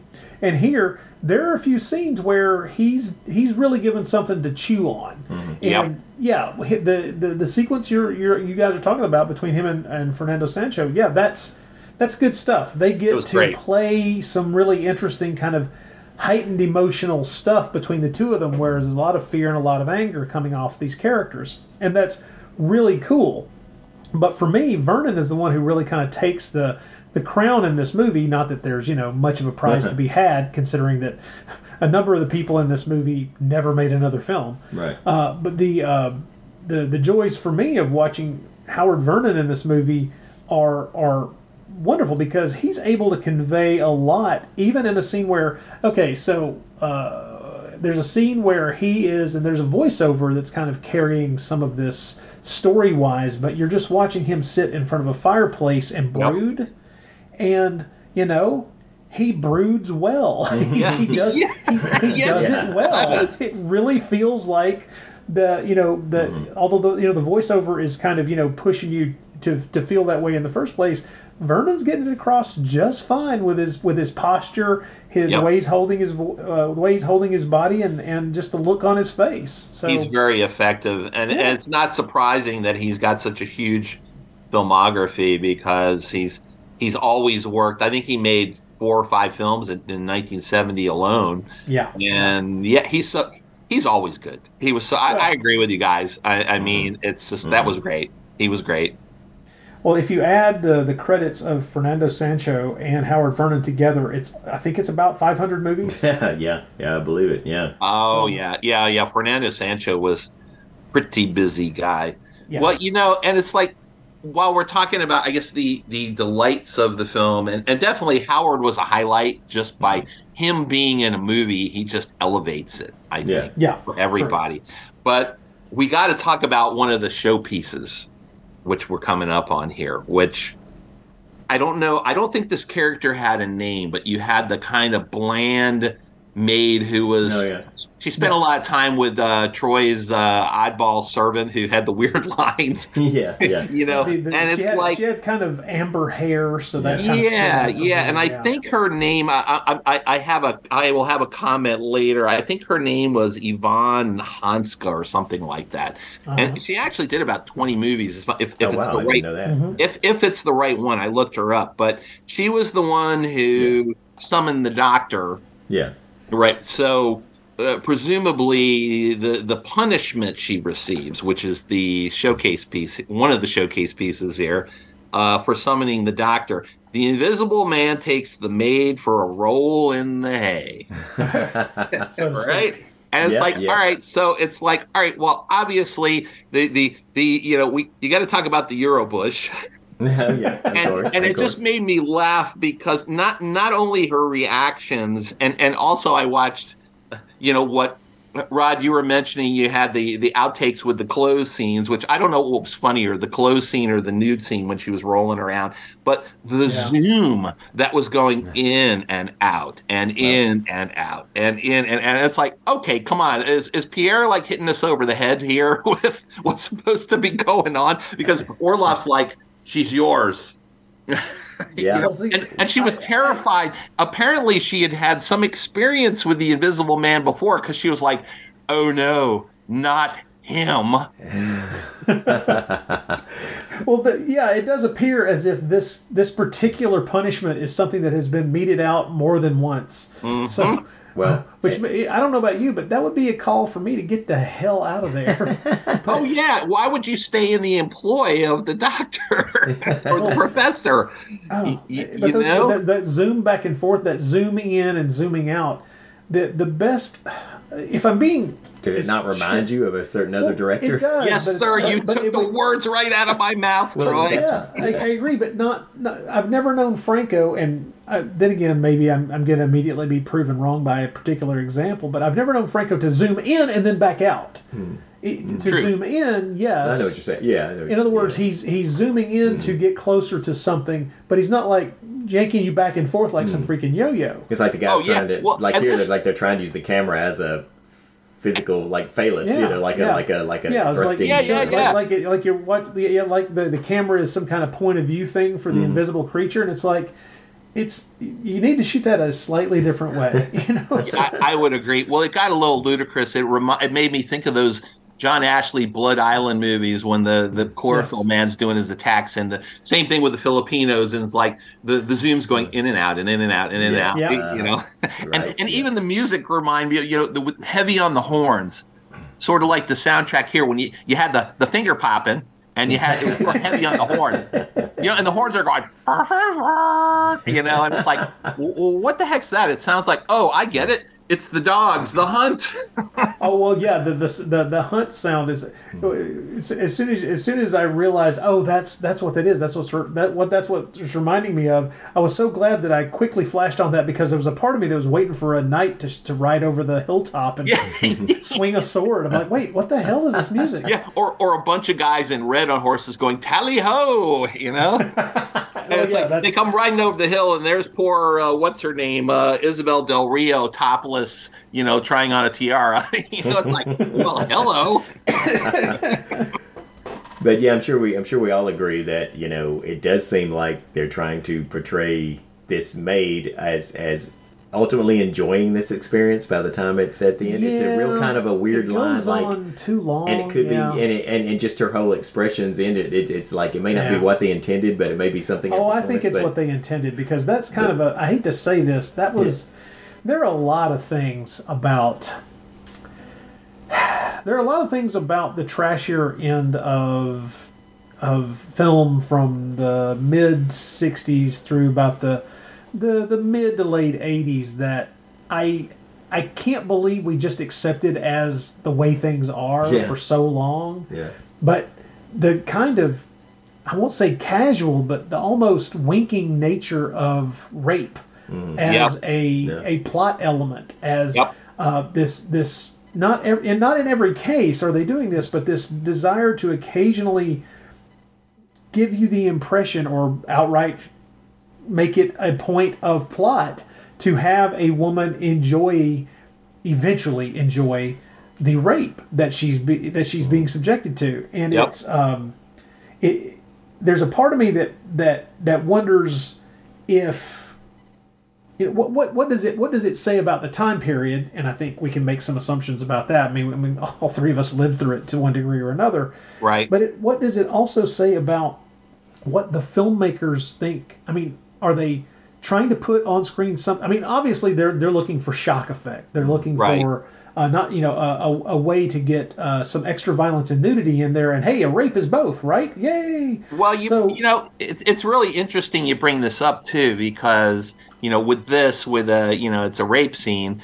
It, it- okay, so the, the the odd twist is that you know the the attacker is invisible, but it doesn't really serve a purpose, No, right? No, it doesn't. Unlike say, all right, we mentioned Hammer earlier, so I can kind of dovetail this in. You look at a movie like Terrence Fisher's Frankenstein Must Be Destroyed, right? right? Okay. and there's a rape scene in it with a Veronica very, a very Carlson. con- a very controversial scene. a very controversial rape scene, but the rape scene does perform a, a purpose. There's there's a narrative reason for it being in there because had Frankenstein, Peter Cushing, which is really kind of weird saying this, not raped the Veronica Carlson character, what that set in motion was basically he was setting the wheels in motion for his own destruction because mm-hmm. later when the poor pathetic uh, creature bald-headed creature approaches veronica carlson she mistakes my impression a was that she was mistaking his asking for help as another attack. Hmm. And she hmm. stabs him right mm-hmm. Mm-hmm. Mm-hmm. and that's and and then basically everything goes downhill from there because then you know, of course the, the baron's like what the hell have you done? And then he murders her and then her boyfriend you know comes comes in to murder him. And it's like it sets that whole chain of events in motion. But without the without the rape and i don't remember if i ever caught it. First time i saw frankenstein must be destroyed was at a drive-in. I was probably too young to really even remember. But you know if the scene was even in there and on tv you know they probably cut it out right but maybe, yeah, maybe. maybe you know you know you watch it like you know they run Hammer movies on the the CBS Friday night movie you know in the 70s or something like that. But you know, eh, I guess the point I'm making is you know like you get a filmmaker like Terrence Fisher who you know he had a he had a definite reason and you know I'm sure that was probably written into the script and they had to convince Veronica Carlson to do it.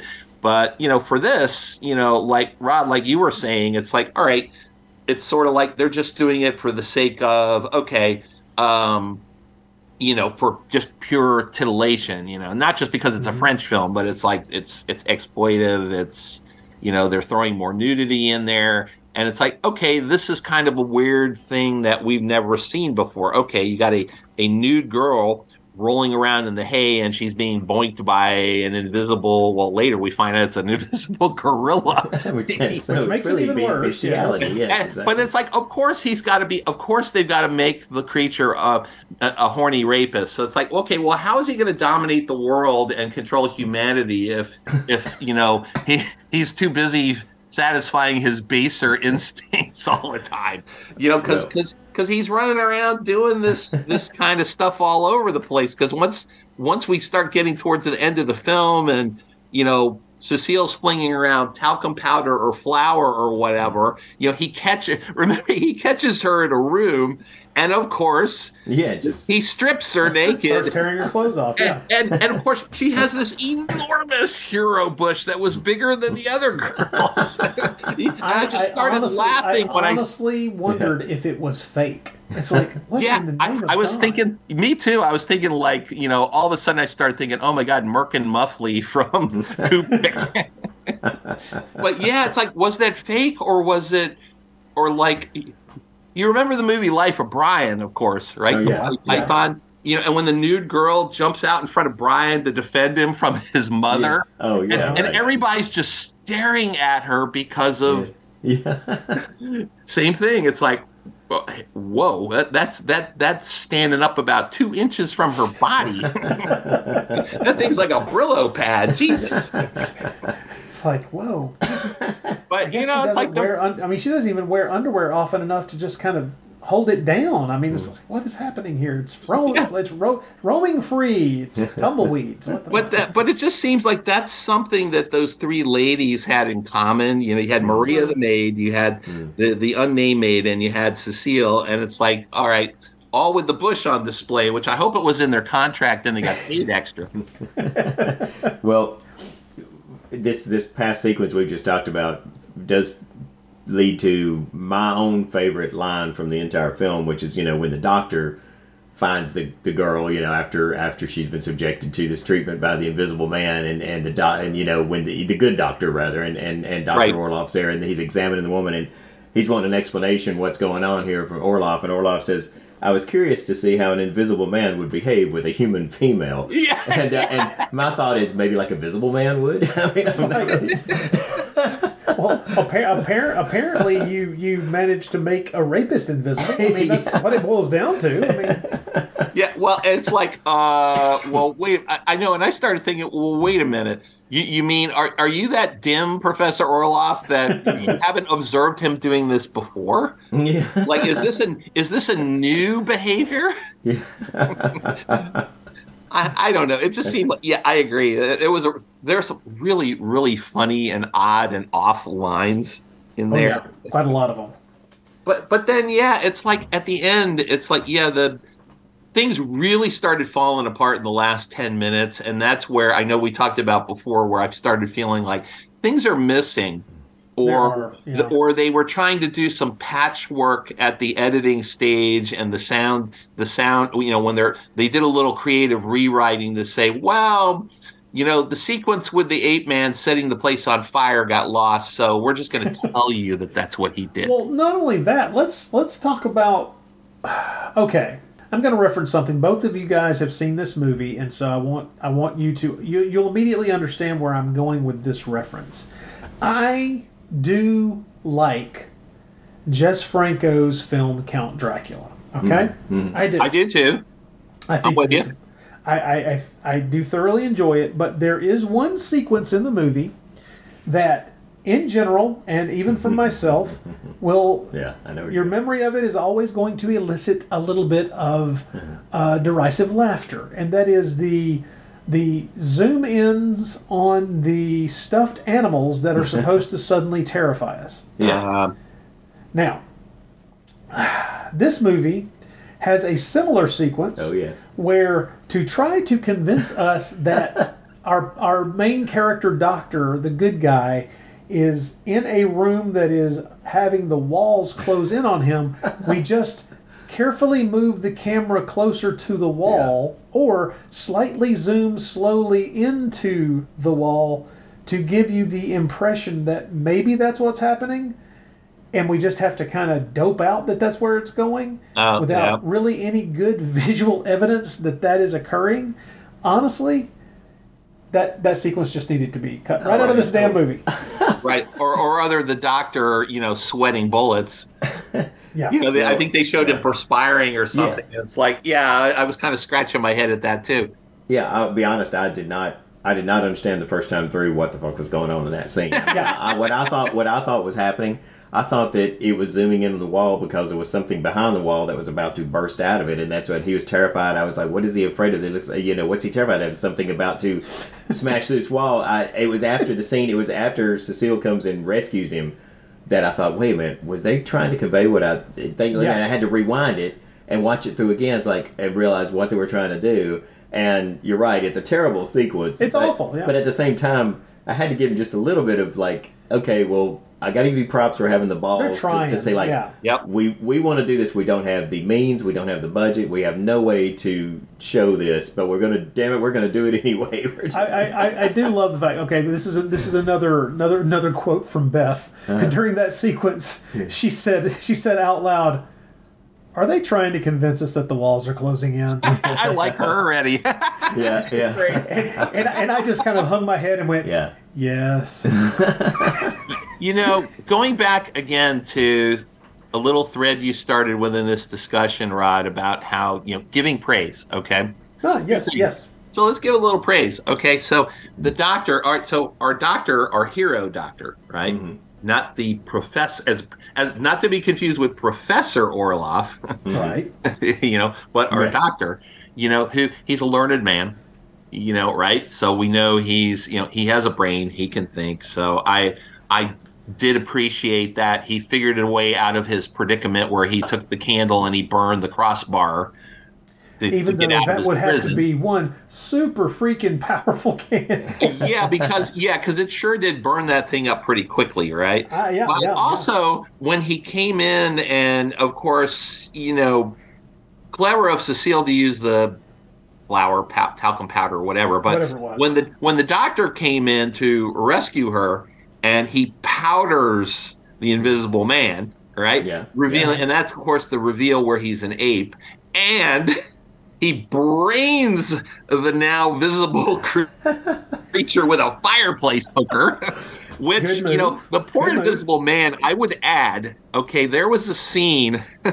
there's a scene in the French trailer that was not in the English dub version that I watched. Right, where Okay. Roland does the same thing, where he hits the powdered ape in the head with a rock.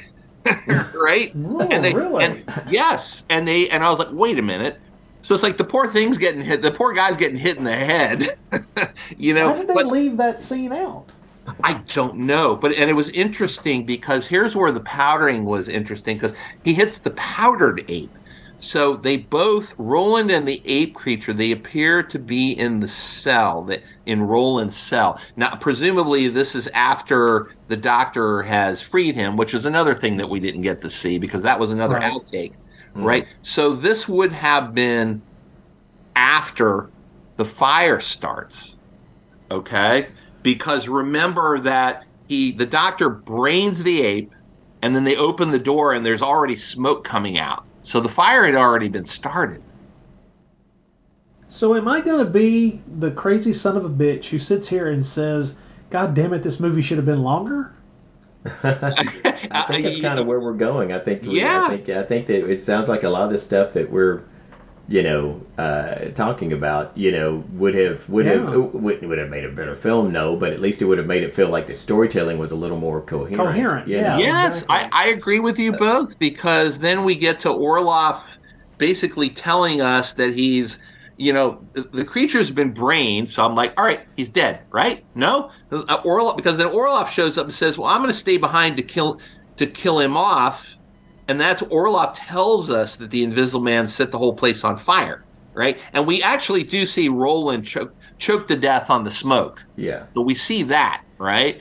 Right. But we know Orloff stays behind, and then you know, but it's like, okay, well, obviously Orloff was unsuccessful because we see the Invisible Man escape into the woods. See, But then Orloff, but then maybe Orloff did survive because he puts the dogs on him, and they Well, see, do here's what I- here's what I think we should have seen. I think what we were supposed to see was that you're right. Orloff gets this sudden, out of nowhere burst of conscience, you know, which cracks me up. You know that he's at the very, he's been a total like, total remorseless like Machiavellian bastard through the whole film until we get to the very last time we see him, where he says like, "I must destroy this horrible thing I've created." I know. almost did a spit take with my rum. so yeah, so so, Conscience. so so I think I think what was supposed to happen is he goes, he struggles with the you know, uh, he struggles with the Invisible Man, and you know, and it and and basically, it. I, I think he was supposed to then almost be killed, and then the Invisible Man starts escaping. and then Orloff's last act is to free the dogs, and that's where he then dies, and then the dogs go to take out the Invisible Man. Is I think what we were supposed to see. Yeah, yeah, and, and that makes a lot of sense, and would be a, uh, a, a, a shall we say, a much more rounded mm-hmm. finale for mm-hmm. Yeah. the the story as presented. Uh, rather than the disjointed ending we get where they make some somebody it was either the doctor or cecile makes a comment about well let's hope the invisible man never terrifies the world again. And the next thing you know there he is escaping into the woods. And then he's mm-hmm. and then he's torn apart by the dogs but we, we don't see it. You, you just Yeah. hear him. And you see the dogs leaping around and then they cut to Cecile and the doctor smiling at each other, and it's like, you know, it's like, oh, It's like off to the, off to their honeymoon, you know. I know, happy ending. They, you know, off he goes with her and her Euro bush. You know, with, with, with with the doctor with his arm around her, going, "Do you know that there's such a thing as consensual sex?" do, you, do you know there's such a thing as Brazilian waxing? I, doctor, I don't know what you mean. what are you talking about? All right, so so we talked all around it, but let's just talk about the WTF moment of the whole film, the reveal of the of the the invisible ape who is just. Uh, yeah. I would love to. I would, I would love to have a picture of each of our faces the first time that this happened. It's twenty years gone for me, but yeah. Oh, my yeah. God. 'Cause my thir- my first thought was you kind of buried the lead there, Doc. You know, you told us all you told us all film that you built this super intelligent, super strong Nietzschean, you know, cre- guy that's Yeah, going to yeah. dominate the. You kind of left out the part that you turned him into an ape. You know, that was- uh, Yeah, You know, it's like exactly. I was like dumbfounded. I was like, it, it's an ape. Why Yeah. and why is he an ape? And he looks ridiculous because he's covered with powder. He's like a powdered donut. powdered pow- this season. A very- powdered donut ape. a very Ape. lethargic, a very lethargic powdered donut. A Box you of know, he's like- powdered donut ape. Well, there, there's your aquabats again. yeah. I, I can hear them. I can hear those boys singing it now. And, and by the way, we we had, Rod's going to have to subtitle this episode "The Triumph of John Hudson" because Oh God! I Rod's know. frequent co-host John Hudson has an ongoing joke through all the Bloody Pit episodes uh, about every film having an invisible chimp somewhere in it, and now we have found we literally found the film that has the invisible chimp. Let me let me. It, it's an invisible gorilla, which is the only. Yeah. It's like give, at least give me that thread to pull myself away from this shitty fucking joke. But the the I should really quickly just explain if you've not listened to uh, and if if you've not listened to them, you're a lucky master. You're a lucky bastard. But but Bob, let me explain that years ago, Mr. Hudson and I were covering uh, a lot of Antonio Margheriti films. I think I've listened to one or two of those. Uh, well, we got around to one that we were both very curious about, but neither one of us had seen, which was uh, early 70s, I think 1970 actually, uh, where uh, Margheriti uh, made a, a, a kind of a, you know, live action Disney film ripoff called Mr. Super Invisible. Oh, I've heard of that one. Okay. It even starred Dean Jones. So, you know, it's really, really tugging on that whole live action Disney film period, you know, that period. Uh, you know, it's like, huh, is it another Love Bug film? No, it's Mr. Super Invisible. Strap in. So, in the film, there is an actual invisible chimp. Uh, well, okay, there's a. You'd have to listen to the episode.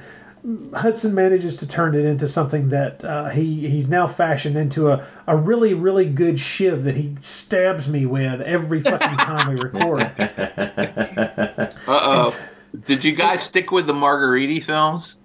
Oh, for a very long time. I still I still will still try to cover. We, we covered quite a few of them. Yeah, yeah. Wasn't there an ape in Seven Deaths in the Cat's Eye? Yes, there was, but he was quite visible, and so I was safe. Well, so not invisible. Okay, so not an invisible ape. Okay, well, It was an it was an orangutan that they kept calling something else. Now I can't even remember, but yeah, Seven Deaths in a Cat's Eye. I've covered. Uh, I think I've actually covered that film twice. I covered it once with Hudson and then once with Adrian Smith because he wanted he wanted to cover it as well.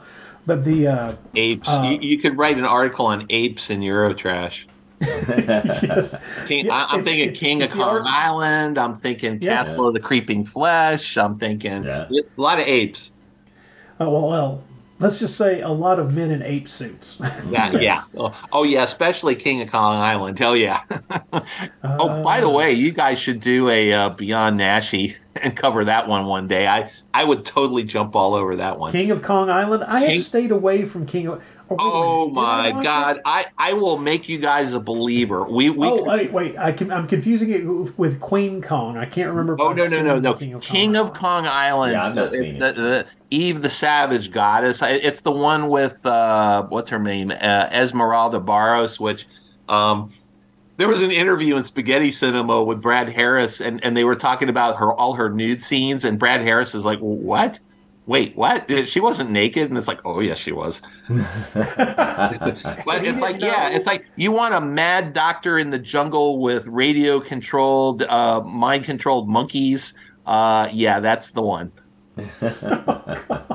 Oh, oh, Okay, it's- it's- uh, I have to admit you've sold me. We, we have to do this one. This we have to do this one here. we so- we make a note. It, Yeah. Future future beyond Naschy. We got to do King of Kyle. You know, you know who else? We we should pull in some extra guests on that one because David Zuzelo would lose his mind if we covered King of Kong Island. Oh, okay. Oh well. I, yeah, I haven't. I haven't. I only podcasted with David uh, with David Z once. I need. You're right. I need to. I need to have him back on the show. That's a good idea. Yeah. Well, King of Kong Island is the movie where the joke comes from, where Brad Harris is doing the dance of the whitest white man on the planet, completely, and it's oh, it's it's oh, hysterical. You need, to, you need to stop talking about this movie, or I'm going to have to watch it tonight. All right, well, we, we better get back to Orloff and the Invisible Man because we're we're not we're not done with Orloff Well, yet. I have a. I have, I have one question.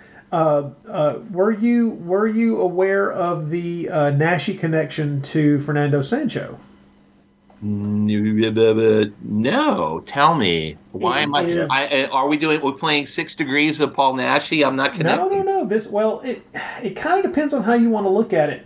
He was never, as far as I can tell, he was never on screen with Naschy, but Fernando Sancho did have a role in the film Cross of the Devil, which Paul Naschy wrote the screenplay. for. Oh, That's the film that got taken away from him, or the script that got taken away from him, and shot by a different director. oh, was that the John Gilling thing? Yes, Yes. exactly. Mm-hmm. Yeah, who was a Hammer director, right? Yeah, Yes, that's right. Yeah. Have you Yeah. seen Cross? of the Devil? Yes. Oh yeah, yeah, yeah. Oh, I, love, I, I love that movie. I Good think it's movie. great. I have a box that's actually it's sitting in my mother's garage. It's like a tub, and I probably have about a hundred VHS tapes in there, which I there are oddball Spanish movies in there. Cross of the Devil's in there too, but there's some really odd Spanish movies that from the '70s that to this day people don't know what they are, never heard of them. They've, they, they've never made it to DVD, Blu-ray, laser, you, you know, nothing, nothing. There, that one of these days, I'm going to dig that box out and I'm going to take a picture of it and send it to you guys, and you're going to freak out when you see all, Oh, yeah. when Cool. you see all the, the titles, and you're going to be like, what, what the hell's that? And what's that? I got to tell you, uh, we have been, we have for the past six or seven years now been going through just a wonderful renaissance of Paul Naschy getting Paul Naschy films getting releases on Blu-ray, Hasn't HD it been releases, great? Yeah. ex you know extras. A lot. Uh, the the cult of Naschy continues to grow. The the the uh, it's it's it's an exponential thing, and it is phenomenal as we see. We, we see the, the various boutique Blu-ray companies dipping further and further into his career and releasing things that we never thought would not not just things that we didn't think would actually get a release over here in the states, but things that we thought we would never actually see, like Howl of the Devil. For God's Oh yeah, sake. well, Yeah. oh well, and that one in particular. I mean, and then you get a you get a, a contemporary artist like Rick Melton, right, who does those beautiful covers, and he did that also the one for uh, uh, Beast and the Magic Sword. I, I was so impressed. He's on Facebook, and I, I sent him a message uh, because he gets a lot of criticism. Um, and, and, you know he he's funny because he's so resilient. Um, I don't know him, but I follow him, right? And I follow a lot of artists, and I, I'm really impressed with him. And I, I finally just shot him a message, and I said to him, just, you know, don't listen to all the narrow-minded pissants, and we're we're damn lucky to have an artist like you in 2020. Well, it's 2022, which which he appreciated the comment, but but he does some amazing.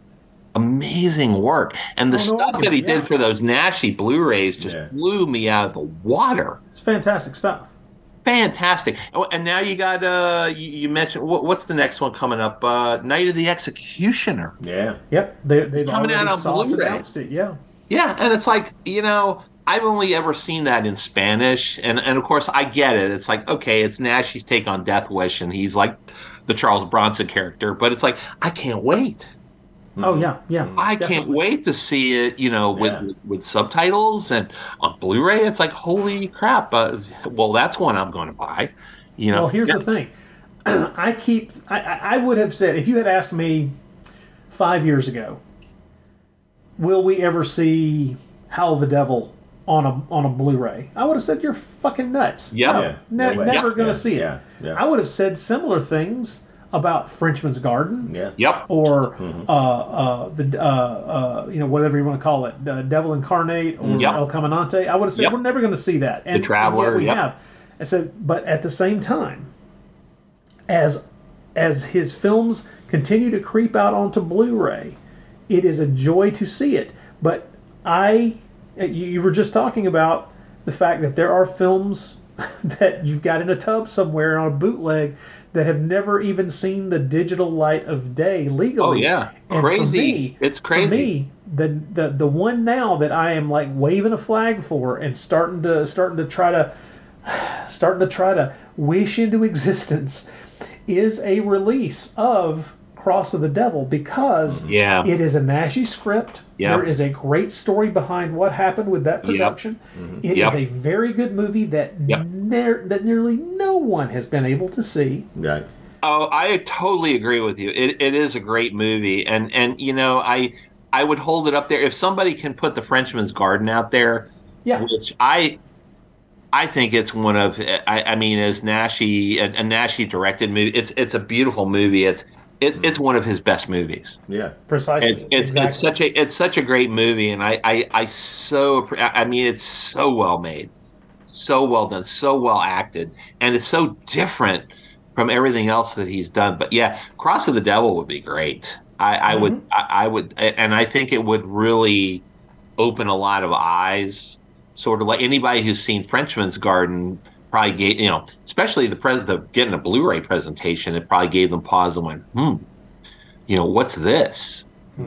Y- You know, I think they get the same reaction with Cross of the Devil. There, there's it's there's a lot of stuff that I think people still need to see, and there's there's just there's and, and there's a lot of stuff that has kind of disappeared into the the void of the the early days of VHS tape trading, and Yes. I'm glad I kept all this stuff. Like Yeah. you know, we, we lost Craig Ledbetter recently. You know, God rest his soul. Yes. And it's like I worry about you know what's going to happen because he was sort of like this repos. There's no sorta. He was like this repository for so much of the stuff that I'm afraid it's just going to vanish into the ether. And I'm I, thinking. I agree. I, Thank a- God I, a I, I serious kept fear. I kept all the DVD. I, I have dozens and do, uh, you know probably a hundred DVDRs from him. Well, what's what's terrible is that just the week before he passed away so unexpectedly, he was chiming in. There was some movie you brought up in one of those ongoing chat threads that we have Yep. on uh, Messenger, and uh, oh yeah, right. Craig, In the- Craig yeah, jumped in. Craig jumped in and said, uh, "You know, I, yeah, I don't know that there's a. I, I don't know that I have that." And then, like a couple hours later, we went, "Oh, I went and looked, and oh, I do have it, and it's in English." Yep. And I was like, "Oh my god! Okay, wait a minute. I need to get. I need to get hold of that. I need to talk. Let me talk to you next week about getting a copy of that." And that was the last time we spoke before he passed I away. know. It, And how many how many times have I been in that position with Craig Ledbetter over the over the past twenty five years? It's it's amazing that he resurfaced, and we were so lucky to. We briefly had him in that Euro tra- European Trash Cinema group on Facebook, which which by the way I did not start. I, I have to give credit to David Zuzelo. Yeah, I was going to say, I thought David did. Uh, Yeah, they started it back in 2010 because, like, at the time they, they knew, you know, like David especially was he, he intimately knew what I was dealing with. I was going through a divorce at the time, but he wanted he was kind of keeping the, you know, that's just David for you, you know, his enthusiasm and just he's always keeping the flames going, you know, and it's like with when we lost Craig, eh, we were so lucky to have him for a couple of months, and I'm like, wow. You know, we've we've got him. He's like a legend Yeah. and we've got him posting and it's like and, and it was always like you know i love posting about obscure 60s euro spy films and it's like i've got a lot of them but I, i've seen a lot of them but i haven't seen them all and craig was always the go-to and he was the one that and, and people everybody has their stories about craig ledbetter it's like he he was the one who convinced me to watch this give this a try Yeah. you know, Craig had told me, you know, oh yeah, killers are challenged. You got to see that, or Ypotron, you know, which is an odd Janine Reynaud spy film. And I'm like, Yipo, what? this, this is like about 20 years ago, and he sent it to me. And I'm like, oh yeah, it's like, give me more of this. well, I'm just remembering, you know, back in the back in the '90s when I first started buying uh, when i first started buying films from him.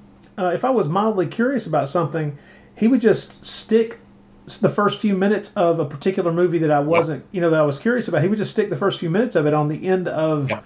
the tape of whatever I was buying on, on one of the tapes, and just say, yeah, yeah, I'll put a I'll put a post-it note on that one so you'll know that there's a there's a, a- snatch of that movie on there at the end, so you can check it out and see if it's something you want to you want to see all of. and he Yeah. did that all the time. Oh yeah, he was so great about that. Or if he knew you had an interest, well, he was like kind of my gateway to Naschy, because I mm-hmm. remember when I wrote him early on, and and I felt so validated when he wrote me back. And it's like, yeah, Paul Nashi, yeah, I like his movies too.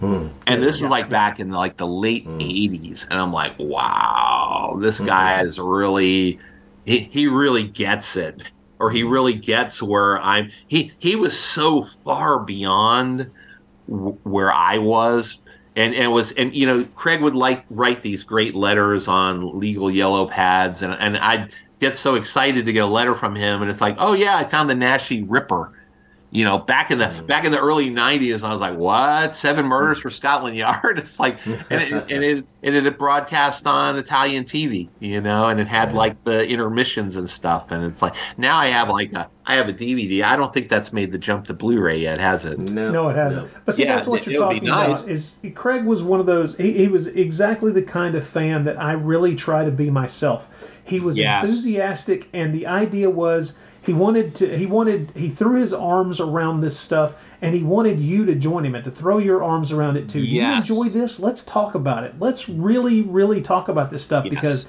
this is fun. This is entertaining, and it was a. It was a. There was a welcoming kind of uh, pleasant, happy version of enjoying this stuff instead of a sneering, looking down your nose at, at, attitude Yes. about it. And it's the kind of thing that that not just brought you back to him to because he had things that you were never going to be able to find anywhere else. He, Yep. he, he brought you back because you'd end up in a, a two hour long conversation with him about these movies on the phone. Oh yeah, and it was so easy to do. And you'd have a conversation with him, and it's like, you know, fans like us. It's like you felt like you knew him all your life, and it's Yeah. like he and and he definitely was. Uh, he set an example, I think, for Yeah. the way the rest of us should approach this stuff and approach other fans. And I always tried to remember, like, you know, like Rod, I knew you were in the old Yahoo Eurotrash Paradise, and it's oh, like, Oh, yeah. I, and I try to teach, I try to treat the Facebook group the same way, where I was always saying, without saying, we love our newbies, we love our newbies, because like we were all a newbie at one point. Mm-hmm. And I intimately remember when I was, I didn't know who the heck Paul Naschy was right? And it's like I didn't know who the heck Howard Vernon was, but you know, you had people like Craig Ledbetter, and you know, I I was blown away when I, I read an article about Jess Franco, and it's like here's Tim Lucas writing about, you know, he said like. I realized I didn't know enough about a director named Jess Franco, so I decided I would just track down and watch every movie available at the time. And this was like around 87 or 88. Oh, yeah. Think about how early that was when Tim Lucas was doing that kind of stuff. and it's like it was like a two part mm-hmm. article, and God bless them for publishing it. I, and I kept it, mm-hmm. and it's mm-hmm. still fun to go back and read because it's like that early enthusiasm that those guys had. You know, and, and, the- that's the why I like. questions that over the years have been answered. And, Yep. and, and but but Yep, yep. but those yeah, it's just so wonderful. Well, and and that's why I like supporting things like like what you guys are doing. Because, you know, it's you're kind of here we are, we're in 2023. But you guys have this boundless enthusiasm for these things and you know we get into these conversations and it's so much fun and, and that's why I, I like supporting it because you know whether you know it or not you're you guys are inf- you guys are influencers okay? You are. You know this this is what I do for a God living. help us all You in the future. it, it- it doesn't have anything to do with film, but I work in mm-hmm. education, but I work with a lot of influencers in schools, so I know what influencers do, and that's what you guys are. So that's why it's like, all right, and this is something that I enjoy and I believe in, and you know, and it, and it goes back to kind of that David Zuzelo kind of uh, you know tireless enthusiasm for you know whatever he happens to be caught up in the moment. Like if you know you're watching you you're following on Facebook, you know he's he's exhausting himself with crime Italian crime films right now, which has been great fun to read about and watch. But it's like you know. It, it, it was sort of like same thing with Craig. It's like with Craig Ledbetter. It's like what is he gonna what is he gonna move on to? What is he gonna tackle next? Yeah.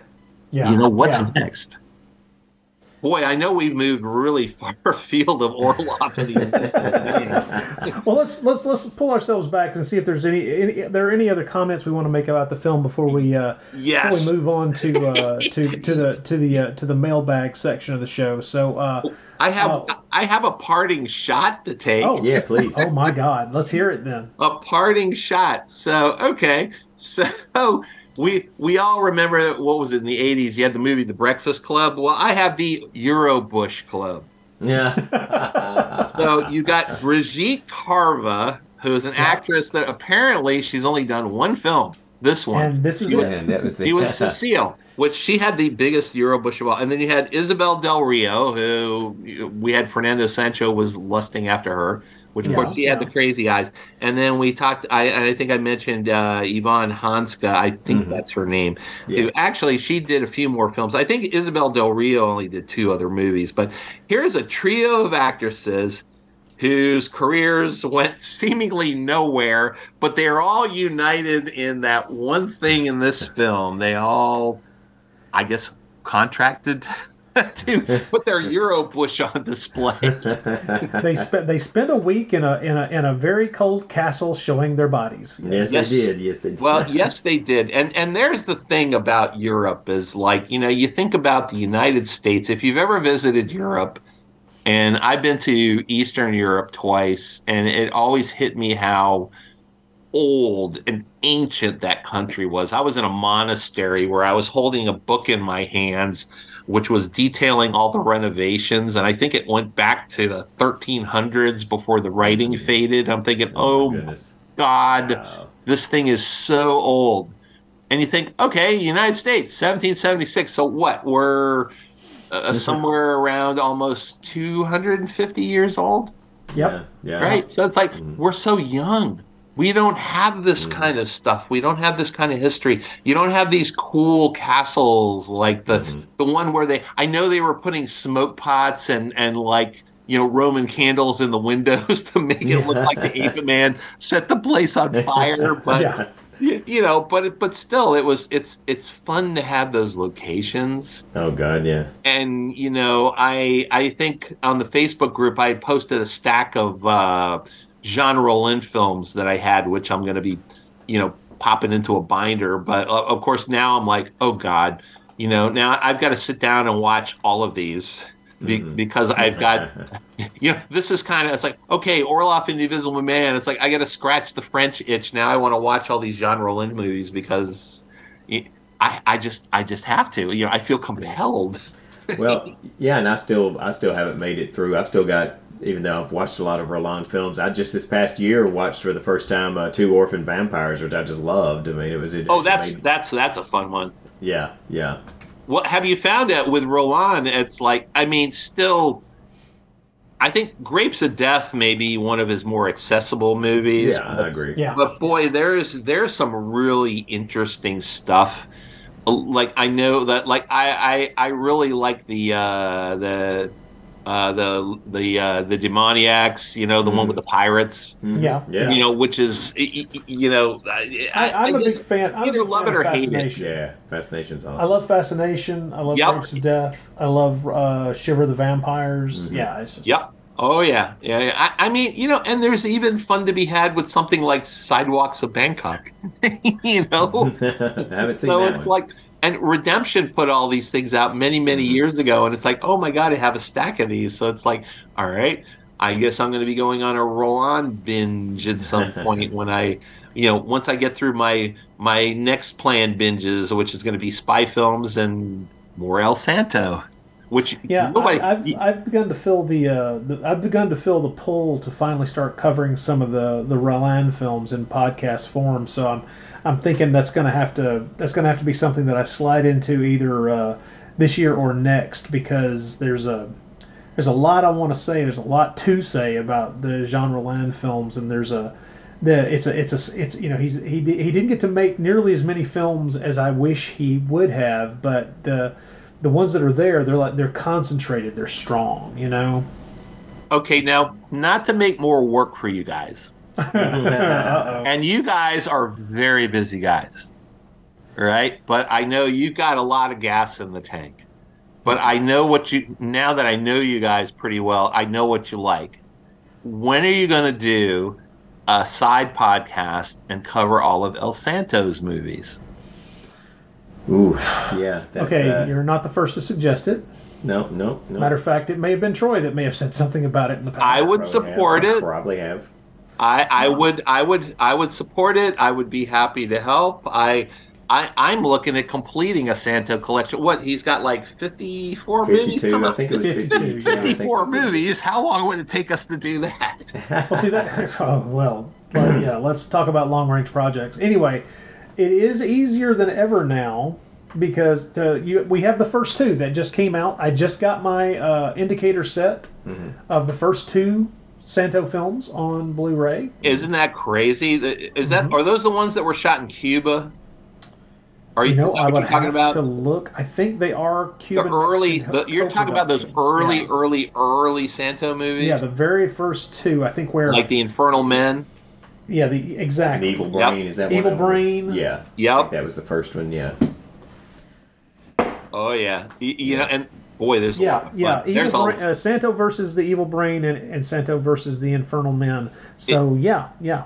if you guys ever are looking for an immersion project, and and you know, hey, I'm just saying, Hey, I would. I mean, I, I, I, that is something we need to get around to. So far, we've only covered one Santo film, and as part of Beyond Naschy, uh, was Yep. which is really probably his best, probably one of my favorite of all of them. The, is the Santo versus Doctor Death because it had so many people from the Naschy verse involved with Yeah, we were able to cover that one, and you know It's- that one it's- is now available on Blu-ray as well. it's a great Um, one, but I I would hold up maybe four or five others above that one.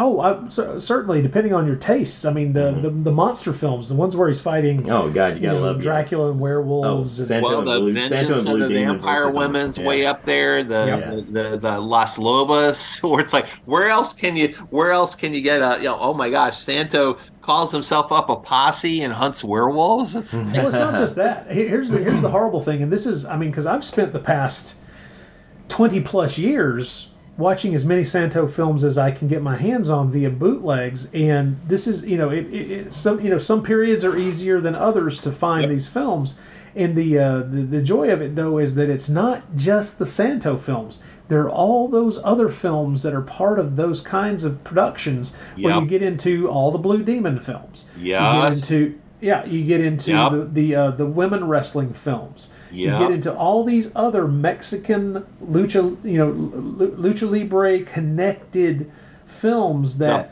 aren't necess- not exactly. Not only that, you're talking about all kinds of crazy ass stuff, and you start getting into realizing that there's almost uh, yeah. If you want to talk about just the Santo films, okay, there's fifty some odd Santo films, but that's about half of the movies that you start looking. If you were starting to compile a list of the movies produced that are really kind of connected to that Yep. Oh yeah. genre, to the the whole thing, whether you know whether they you know whether they were intended to be that way or not, it gets crazy. But listen, we are well off in the stratosphere. let's uh, I know, we- let's, we- let's reel we always- let's reel this let's reel this Yeah. back in. Please, please do because yes, we tangents are us. Okay, so let's just just uh, to, to sum up, uh, Orloff and the Invisible Man, greatest film ever, right? Yeah, just a masterpiece. Yeah. This- here's what. Here's the last thing I, I want to would say. agree. Here's, here's what I want to say about Orloff and the I- Invisible Man. It's not not a good film, but Uh-huh. it is full of so much that I love about Euro horror. You know, I would never I would never recommend this film to someone who is just getting into who's like, hey, what is this Euro horror thing you're Right, talking about? yeah. Oh, but yeah. Some, but to somebody who who who has watched a lot of it and loves it and has never seen it, I'd say yeah, watch it because as crazy as it is, as as that it's got just some of those magical things that you that we love about these type of films. Well, I, Agreed. I, I, have often said that there are different films to introduce people to at different times. This is this movie is not Euro horror 101. No. This is a this is a senior level viewing experience for the horror fan. Someone who has marched their way through a lot of stuff hmm. and has started to refine their tastes and know that what they're watching is of a certain type hmm. and they can enjoy it or they Yep. can just kind of observe it hmm. and they know what they're looking at whether they fully appreciate it or not. So this is a senior level Euro horror film. This is, Agreed. you know, mm-hmm. you're going to be in year four. This is going to be, you mm-hmm. know, this is going to be something that you, you know, you start to while you're watching it. You're probably already getting ideas about that senior thesis. Maybe this keys into it. Maybe it doesn't. Agree. Yeah, it's like right. You're obviously with a film like Orloff and the Invisible Man, you're catering to not a casual fan or a beginner. No. This is somebody who it, it- we're going to assume that they're already heavily immersed in this stuff. Mm-hmm. Correct. And they know how to know how to roll with it. know Yeah. how to roll Yes, with the punches. sir. Yes, sir. Um, and, and that's and hence the joys of if we ever get around to it, King of Kong Island, which I'm gonna keep putting that. I'm gonna You put definitely that got me plug in your ear. You you you are you are enticing us. I have You to say. Uh, I, you know what? I, I will send you. I will send you my. Uh, all I have is a DVD, but I will send it to you. You you'll watch it, and it's like, yep, that's our next podcast with Bob. Yep, we got to do that. You know the horrible thing? There's a part of me that wonders if I already own the damn thing. oh my god. Okay, well folks, listen, You we're gonna take a brief break and then we'll come back. We've got a few emails that uh, we want to we want to read out and luckily uh, we're going to have Bob stick around for these because some of Yay. them pertain to him. So hang on one second, we'll be right back. Aren't TV movies fun? You see all these familiar faces, but doing really unfamiliar things. And I think that that's really exciting. And I think that's something important to the history of film in general. Join Amanda There's a lot going on in that scene that is unspoken between two men. So I'm just telling you, I think there was a little Brokeback Mountain. Dan, I think Therese is a little bipolar. Her voice, it goes from this sort of sexy, sensuous voice to, okay, Ramsey, get out of here. It's like, oh, God. and Nate. I love, you know, in like the late 70s, early 80s, the crazier a person got, the bigger their hair got. as they discuss their favorite made for TV movies Mr. Hazelrig. On the Made for TV Mayhem Show. This man came to see him. He never comes to see him at work. What kind of stories could he have to tell him? Tales of his postal delivery. All right, everybody, we are back. Going to dive into the mailbag. We have a couple of pieces of mail here that uh, Troy has been kind enough to point out we should pay attention to. Yeah, Yay. because they were they're all responses to the Hunchback of the Morgue episode that we did with Bob a while back. So that's why we Cool. asked Bob to stay on here. And I've actually the two I've got are really basically form one because they're from the same person. So I figured I'd read those and then you can Oh, read okay, the other one here. Sounds this, good. This is from uh, Lee Perkins actually. Oh, okay. Um, Lee, Lee has written in many times. hmm It goes by the title Darth Perkins on his uh, Yes. in his email header. All right, a fan, a true Yes. fan. So he says, Hello, Rod and Troy. Great Naschy cast on Hunchback of the Morgue. Have you covered a film which is like an English version of it called Horror Hospital? Um, he says they're both made in 1973. Uh, he says it features mad doctors, transplants which don't make sense, and primordial creatures. Michael Gough, if I remember correctly. It's uh, yes, Yeah. yes. He Yes, sir, says that's he the says one. it's more a film for the bloody pit, as I can't find a Spanish connection. He says Michael Gough is in it, and he is slicing that ham deliciously thick, as he as he usually as, did. in as his only Michael films. Gough can. If he needed, yeah. yes. Oh, he can he can turn a phrase Yeah. too. Nice. And, uh, yes, Michael Gough never met a piece of scenery he did not find tasty. True, So, very uh, true. He said it's odd that England produced this little group of ultra gory films in the 60s to the 70s, such as early 60s Dr. Blood's Coffin to the later Deathline in the 70s. I'm sure we all love Deathline. Oh, It's a Deathline's one. great. Yeah. He says, yet they played heavily cut at our own theaters and especially on TV. He says, uh, he says, hello to Bob Sargent as well and the Weird Hands of Jesus.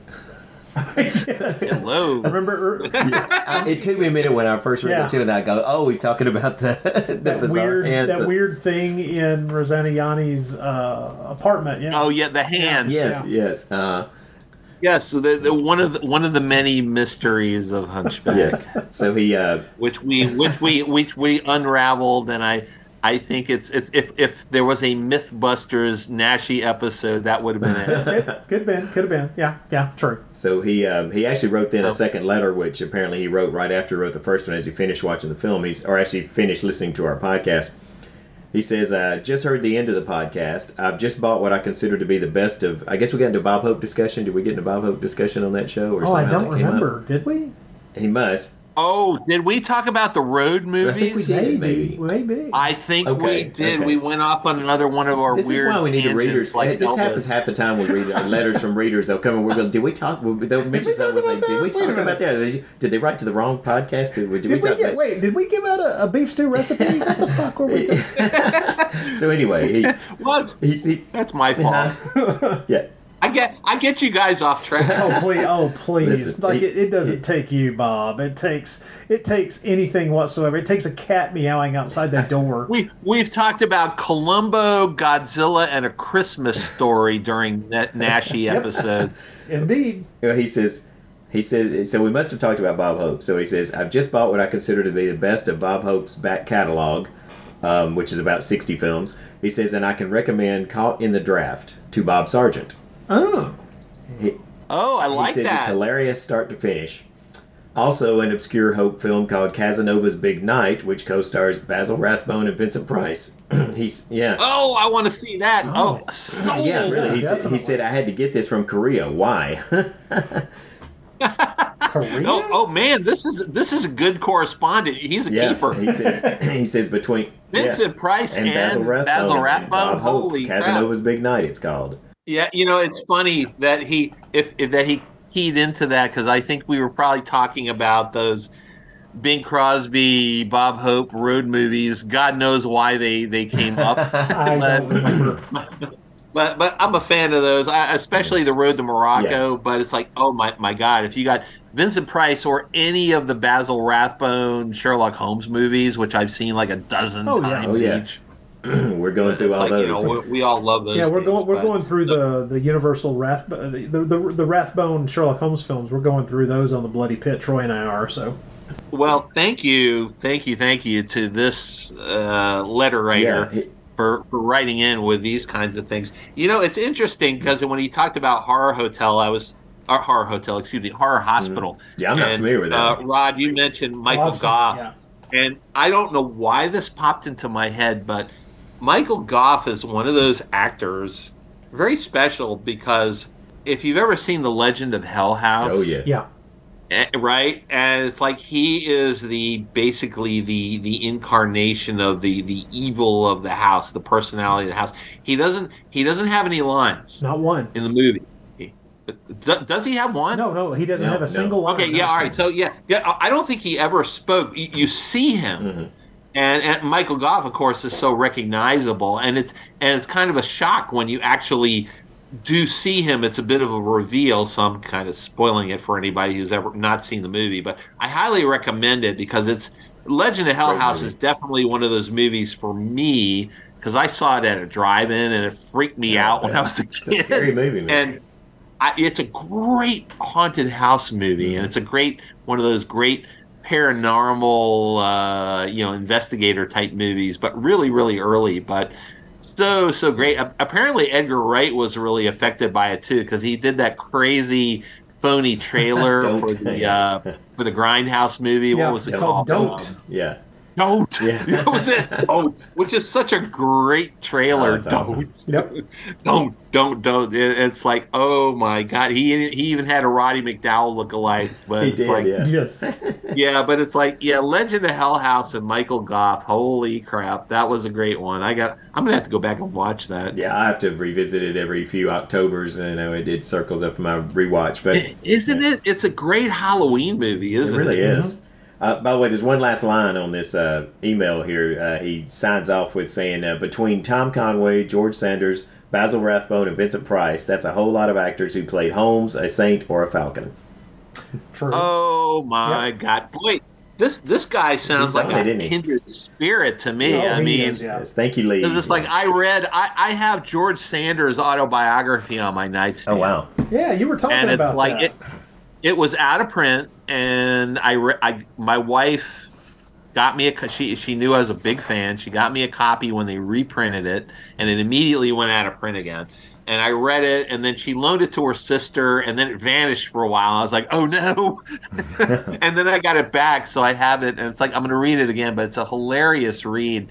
But it's funny because Conway, being uh, you know uh, Sanders' brother, Mhm. of course, um, you know, doing all those Falcon movies. I've seen most of those too, but um, I'll watch anything, anything with George Sanders in it, and I don't care if it's a Daniel Boone episode. I don't care if it's Oh, a yeah. Man from Uncle. I don't care if it's the girl from Rio. I'll watch it. Well, Rod uh, Rod le- loaned me all of the Falcon films, and so I've been working my way through them. I've got I think I've got two left to have watched them all. Oh, And those are so. Those are a lot of fun. They are fun, and and the one that the, but it kills me the one that uh, you know where they basically handed over the reins to Tom Conway from George Sanders Mm-hmm. because in some ways it's really kind of daring in that they have you know the original Falcon Sanders you know dies all he's killed off in the film. yeah. But Oh, yeah. at the same time, the series was so light and breezy that the whole moment is passed over like it's nothing. You know, it's like there's no Yeah. there's no sense. I mean, there's no sense of gravitas or any kind of loss. It's like Sanders, his brother's killed, and then you just cut to the coda. It's just kind of a ha ha ha. You know, I'm the Falcon. You know, just uh, you know, just it's just like okay, we had the guts to do that, but we're just not gonna. We're still not gonna let things get dark at all here. you, you know, it's funny because with Conway, I see him in other movies, and my my wife and I watch um, less than we used to, but we, we used to watch Turner Classics so much, but. Turner Classics has gotten so repetitive where they we find my you know my wife makes the comment often where they keep they do keep showing the same movies over and over. And she Yeah. she and I realize there's there's very little that's new that we haven't seen Right. you know I mean new being movies from like the 40s and the 50s and stuff like that. But but you know it is really fun as film fans to you know and you guys are very well rounded too uh, and it's fun to go back and look at these kinds of things and you know and and it's interesting because it color, kind of colors your vision and your commentary uh, differently when you're looking at um, um, you know your, these European films that we love from the 60s and the 70s and the 80s you know which are very different sensibility. Here's a here's a, a tangent that I really don't think we should go on, but I can't stop myself. go for it. There's a there's a part of me that has started over the past few years to worry that I'm eventually going to turn into one of those old crotchety assholes who thinks that every movie that's being made now is a piece of shit. Um, I'm going to turn into one of those people who's like, uh, they don't make them like they used to because everything they make now is just garbage. and it's like, well what's the last modern movie that you've seen that you liked Uh, probably the last movie I saw in the theater, or I wouldn't, or I wouldn't be, or I wouldn't even be talking in this way. Well, no, that's not true because the last movie that I saw in the theater, I have very mixed, I have a very mixed opinion on, which is uh, Oh, Brand, what was it? Uh, Infinity Pool.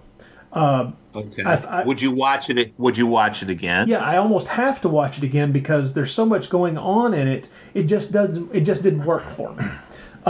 Okay. Uh, and I think that it's interesting that what I realized Infinity Pool seemed to be about is not something I've seen a lot of people talking about. Uh, it seems to be Brandon Cronenberg talking talking about, um, well, essentially talking about uh, imposter syndrome and the feeling, uh, the feeling of being in a place where you you fear that your creative uh, abilities aren't actually any good. Uh, Uh-huh. Where you start to, Right. it, it almost feels as if we're watching uh, the son of a great creator start to Right. have really serious doubts, you know, three movies into his career about whether or not he's good enough to actually be doing what he's doing. Um, Interesting. So you get into psychology there. a, a, a little bit, but the, the the film is interesting. It just it didn't work for me as well as his previous film Possessor, which I thought was brilliant. Worked for me. I thought Possessor from a few years ago was simply It amazing. was good. It was good. Yeah. Yeah, Possessor's. I highly recommend Possessor, but Infinity Pool, it didn't work for me. So, do I want to watch it again? Yeah, I do because I there's there's a lot there, and I'm wondering if uh, a second viewing will make me will make me like it more or make me like it less. But um, Right. But what I fear is that the people who start talking about, um, you know, nothing, you know, no, nobody makes any good movies anymore. It's like, no, man. It's just that movies change over time. The way in which films are made are different. The types of stories, uh, uh, there, there may, you know, they may still be, you know, the whole, you know, boy meets girl, boy loses girl, Right. you know, boy explodes penis with a bomb. I don't know, mm-hmm. but at the same time, the the ways in which films are made do change over time and if and if you're not willing to accept that or if you are hidebound in what you accept as you know appropriate filmmaking technique or fo- appropriate ways in which stories are being told then all right yeah you're going to reach a point where you can no longer enjoy anything that's being made today. I hope i never get to that point because then it, that seems to me to be kind of the death of, of your enthusiasm for mm-hmm. something that entertains you. It just seems ridiculous. But I, I think that you just touched on a minute ago there one of the reasons why I feel that I will never reach that point, which is I have an almost infinite curiosity about older movies as well, because there are so many movies Right. that I haven't seen yet, and I want to. I mean, I'm you know I'm out there championing uh, these really obscure movies from the 30s and 40s that were in their in their day and time were completely overlooked or or look, or looked down upon. Quite honestly, things like the Falcon films, the Crime Doctor films, you know, film series, the all all of the, the Saint movies, all of those movies that were just these things that in our day and time are television series. Mm-hmm. You know, they, Right. that's what they would be. But at those times, they made you know. 10 different movies mm-hmm. featuring this same character even if we had to suddenly swap out actors you know You, you know, bring bringing up, you know, I I think a couple of points. So what you're talking about is it's interesting where, on the one hand, you can look at, say, a movie that you saw through the eyes of a 11 year old, Mhm. and then you, and then all of a sudden you're looking at it through the eyes of somebody who's in their 50s or the 60s. You know, your your 60s, and it's like it's a very different experience, and we we find different ways to appreciate old movies. And know you get an organization or a, a network like turner classics which is extraordinarily popular and they're very clever about how they market themselves. But there's there's so much value there. I i do tend to go back there a lot. Like say i'll give you an example for valentine's day. My wife and i have kind of found we, we have two movies that we settle on for holidays. One of them for christmas is a movie that Turner Classics kind of discovered, and it was, um, you know, it was one. Uh, oh my gosh, what was it? Um, now the the title is escaping me, but it was a movie that was kind of lost for a while, um, and it had uh, a, a, a number of vagrants who Oh, they um, found. it happened on Fifth Avenue.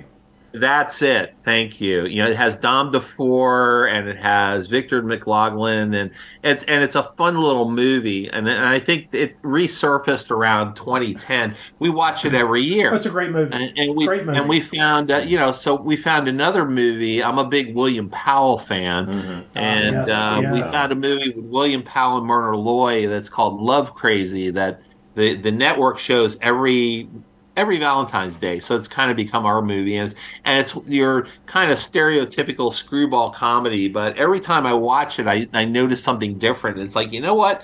This movie's a lot of fun, and there's there's a lot of stuff in here that I haven't seen it enough because I forget this stuff. You know, it's like it's one of those movies you you forget until you watch it again, and it's like you got the scene where somebody's slipping on a rug, or you got the guy who is shooting an arrow, or mm-hmm. you got William Powell going to the sanitarium. You know, but you know you get these older movies which are fun to watch, which inform movies that are being made now Yes. and we know the filmmakers are watching these kinds of things and of course we're looking at it with our experience as well and i i look at movies now that you, you know and there- I, I feel like you know there there are definitely a lot of movies that are being made that are really interesting films to look at and and as much as as it's fun to go back but there are movies that whether we know it or not that you know, may become a classic you know 20 years later it's like okay i'm going to be watching this movie again like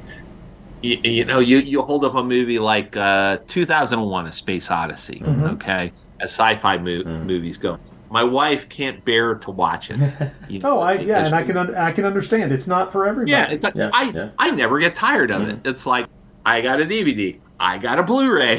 she, Yeah, oh, yeah. She she bought me the Blu-ray. Yeah, it's like it's a movie. It's what? It's over two hours, and it's like when I watch slow. it, it feels like it's 15 minutes. Mhm. You know, and every time I watch it, I see something different. Exactly. And I realize something different. And it's like there are just certain movies like that that um you know I keep going back to and I just never get tired of watching that one. I tell you about And and I find myself scouring the internet and reading books and looking for looking for little details about it. Um, you know, I've learned a lot of stuff about it over the years. You know, and it's funny you watch like, uh, oh my god, I was laughing my ass off. I showed my wife. It's like, oh my god, there's there's a live action Barbie film, which is something that I probably would not probably Oh, yeah. watch.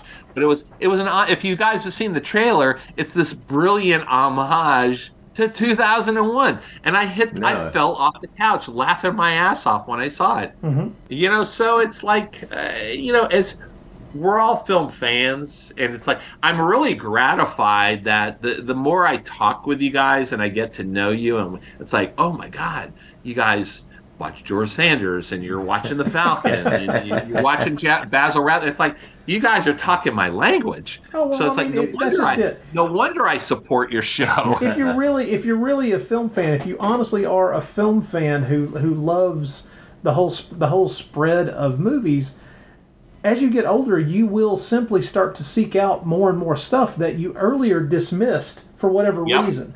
Not necessarily you dismissed it because you felt that you didn't like that particular genre. You may have dismissed it because, well, it's too hard to find. This is right in front of me. This is uh, didn't have time yeah, yeah, yeah, exactly. And so, not not everybody gets as introspective and thoughtful about these films as as we sometimes do, and because there's a there's a there's a moment I think that a lot of, of film fans get to where they start to realize that they're watching a movie at a you know they're watching a movie for uh, the umpteenth time, but Yep. they're older now, and the film is saying something new to them. It's the same mm-hmm. movie. The movie's not changed in any way, shape, or form, but suddenly it's saying something to them that's very different from what it said to them at a younger time. And for me, the film that changed the most for me as I aged and made me start looking at other movies in the same way to see how my perceptions of what it's presenting to me changed over time was The Wild Bunch because that's the quintessential Oh, yeah. Mm-hmm. movie that men, boys, can get boys let's say let's say someone in their teenage years who would be really enthralled with it because of everything on the surface. It is so impressive Yeah. Oh yeah in yeah. so many different ways as Oh, yeah. as a, a, an adventure film, a violent, heartfelt adventure film, and all of the stuff that you pick up on just the surface level is very effective, and it keys into all those things because even as a teenager, even as a kid. You understand that brotherhood feeling that leads those men to do the thing they do at the end of the film. It makes mm-hmm. sense on an emotional level and on every other level that the film already presents itself as. But as you age, as you get older, the things that movie is saying to you about life, things that you, you don't pay that much attention to when you're a kid as you listen to these men who are in middle age and are realizing that they cannot continue to do what they've been doing for decades of their lives those conversations start to be the core of why you're enjoying the movie when you're moving into middle age. All those other things are still there.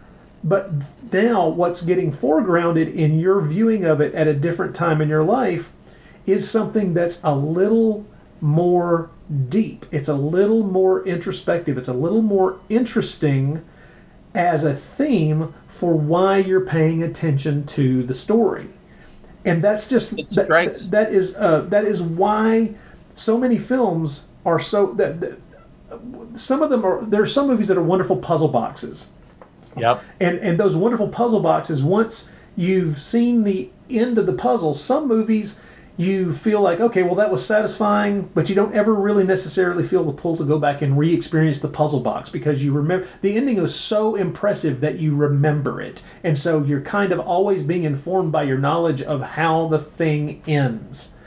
But you know it really strikes me that you picked the wild bunch because that that's a special one for me. Ah.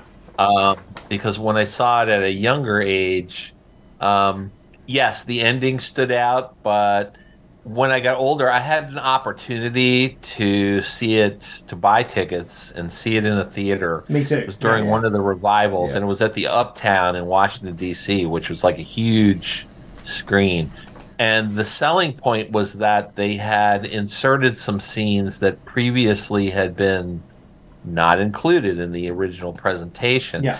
And it included a sequence with um, Robert Ryan, and it, and it explained it explained a lot about the relationship between the char- the two of the characters in the film and why they were so at odds with each other because there was a betrayal in there. And I remember when I saw that scene and seeing it with a bunch of friends who were also big fans of the Wild Bunch and Peckinpah on a big screen, and I was thinking, how did this movie ever work without this scene? Yeah, yeah. because it explains so much. You know, and Troy, here's something you'll appreciate. Um, so you, uh, I know you, you guys know who Sven Go- Svengoolie Oh, is, yeah. of Mhm. course. And It's like, and I watch Svengoolie, and my my wife can't. She can't stand his jokes. I love all the corny They're so jokes. awful. and, They're great, You yeah. know, and it's like I, I I record him when you know she doesn't want to watch, but a couple of weeks ago he ran the version of Godzilla, Yeah. the original Godzilla with Raymond Burr. Yeah. And it was interesting because one of the things that stuck out in my memory was his commentary as Steve Martin, which I, was amused by that, Steve Martin. Oh, yeah. But he talked about how Tokyo was like a, a sea of flames, and and it was really striking in that film because there were scenes where, um, and of course Sven would warn you. He warn warn the audience that you know this might be a little bit upsetting because you would see, you know, families, women, children in the street, and they they'd be you know basically fried by the breath weapon, and it's like presumably they died. And I thought the sequences in the hospitals were very striking, Yeah. but you know, there was a lot of stuff I had forgotten because, you know, my wife had made a comment or we were talking and it's like, wow, he's really close to the action here. Isn't he afraid that he's going to get killed? And of course, I had forgotten that, yeah, he, Raymond Burr got pretty messed up, Yeah, yeah. his character in the movie. And it's like, you know, the original Godzilla was such a great film. I, I during the 50th anniversary, I took my two boys to AFI Silver Silver up in uh, Maryland, and we saw a uh, we bought tickets and we saw a special presentation of the original Godzilla with the uh, English subtitles, the way it, you know, Yeah. the way, well, the way God intended. Yes, that's right. yeah, yeah, and it was, and and they were blown away. I mean, my boys were already Godzilla films, and it's like my my youngest stepdaughter just had a, a baby, the only boy in the family, and he and I watch a lot of football and hockey. And we're like, oh boy, kid, when you get old enough, we're gonna get to the Godzilla movies, and they're looking at me, and, and I'm like, every little boy needs to know Godzilla. Absolutely. Oh, yeah, of course. Absolutely. It's it's just it, No not only there. is it rite of passage, Yeah. but he absolutely it- it's like Calvin and Hobbes, you know, the joke where, you know, Calvin comes running down the stairs, eh, you know, naked as usual, Mhm. you know, and he's he sprays he sprays water over his- out of his mouth all over his mother, and he's like, Godzilla has vanquished Megalon, and his mother's chasing him, going, "No more Saturday matinee Godzilla movies for you, young man." this is You this know, is this is it's reminding me. This is reminding me that uh, this is a this is about a month ago. Beth and I went out to uh, eat dinner at a local steakhouse, and while we were waiting for to be seated, there was this uh, this this guy with his son and his daughter, and the the son and daughter were both in their uh, they look they look to be in their late teens, and I was wearing a T-shirt I have, which is. Uh, which is a, a wonderful depiction of Ultraman fighting Godzilla, yeah. Oh, yeah. which is just yeah. this great is this is great piece of art. And um, Bob Eggleton, I think. And yeah, the- yeah, And so uh, uh, the uh, the father went, man, I, I love your I love your T-shirt. That's that's amazing. That's great.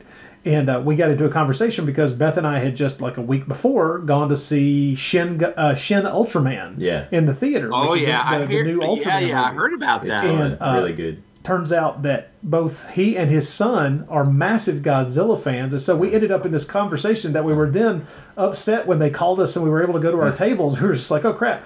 And then later on, it turns out as we're as we're leaving the place, they see they've spotted my car, which has a Godzilla sticker on it on the back.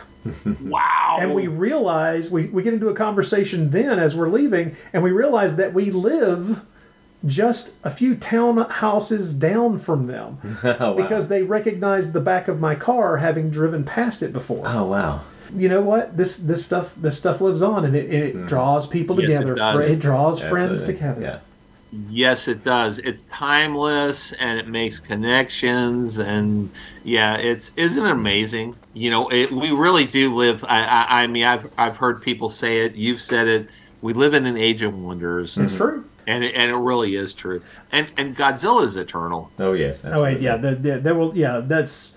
I don't know if they realized what they were creating in 1954, but uh, that's No, it's they- never going to go had- away. It's it's Oh, they had no idea. And you know, and it's funny how, gosh, we could do a whole show on Godzilla and Yes, we could. how I, I have sentimental attachments to the oddest Godzilla movies, like Godzilla versus the Smog Monster. yeah. Oh, you would you would First be the one, only first one I saw in the theater. Yeah. Yeah, and it's like, yeah, it's like uh, read about it in Famous Monsters of Filmland, got to see it, you know. And then it took many, many, many years to to track it down where I could see it, where all the, you know, uh, there were a lot of edits in the versions that I had seen, Mm. you know, and I've seen a lot of versions, a lot of other versions, and you know, it's it's it's just such an oddball film. Oh, I yeah. mean, it's funny, you know, even going back to. Uh, talking Japanese stuff, you know, how many of us haven't didn't grow up on Speed Racer, you know? And Well, it's like I never I never saw Speed Racer until I you didn't see. Speed. All right, No. so you're younger. Yeah. Okay, so you guys are younger Yeah. than I am. Well, no, All it's right, not so- that. I, I have to explain this to people sometimes. I grew up where the the the TV stations that I was seeing when I was a kid uh, came out of Chattanooga, and there are a lot of things that my friends who lived in the Nashville area got to see on different stations that I never got to see. They just were not rebroadcast. Oh, when I you was were a kid. But see, deprived. we didn't, but see, even we didn't get to see the like. I still I get jealous then when I talk to people who got to see Ultraman growing up. I never saw. They never. I saw- did. They never Yeah, showed. I didn't Ultraman. either. I didn't either. Nashville never showed. I, I, Ultraman, saw, yeah. I got to see I got to see Dark Shadows. growing No, we up. got to see Dark Shadows. We did get to see Dark Shadows. We saw Dark. Uh, yeah, we run home to see Dark Shadows. That was huge.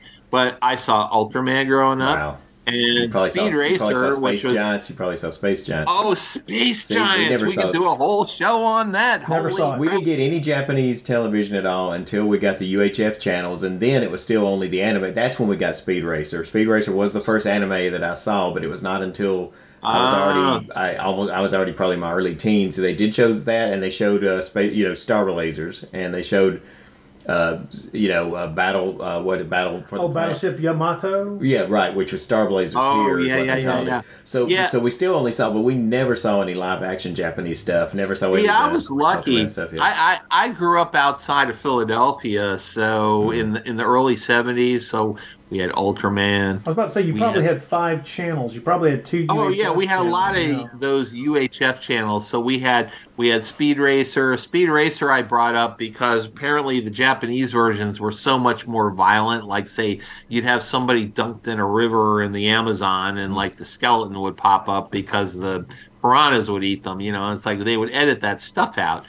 but you know, in Philly it was funny because when I was publishing a fanzine, I think I told the story in my editorial in the my first editorial where we were deeply affected by uh, we we had our you know everybody's got their own local horror show host and we had Dr. Shock and Screaming right? Mhm. And he would he would show movies and in the and this was probably uh, pre God, it had to be pre 1975 before I moved to Virginia. And I remember my friend Daryl and I, we were watching Dr. Shock one night and they were running Mad Doctor of Blood Island Oh, yeah. with John Ashley, right? And it's like, and the censor, I guess, was like off duty because, like, I remember we are like, okay, hello. It's like they forgot to cut all the nudity out.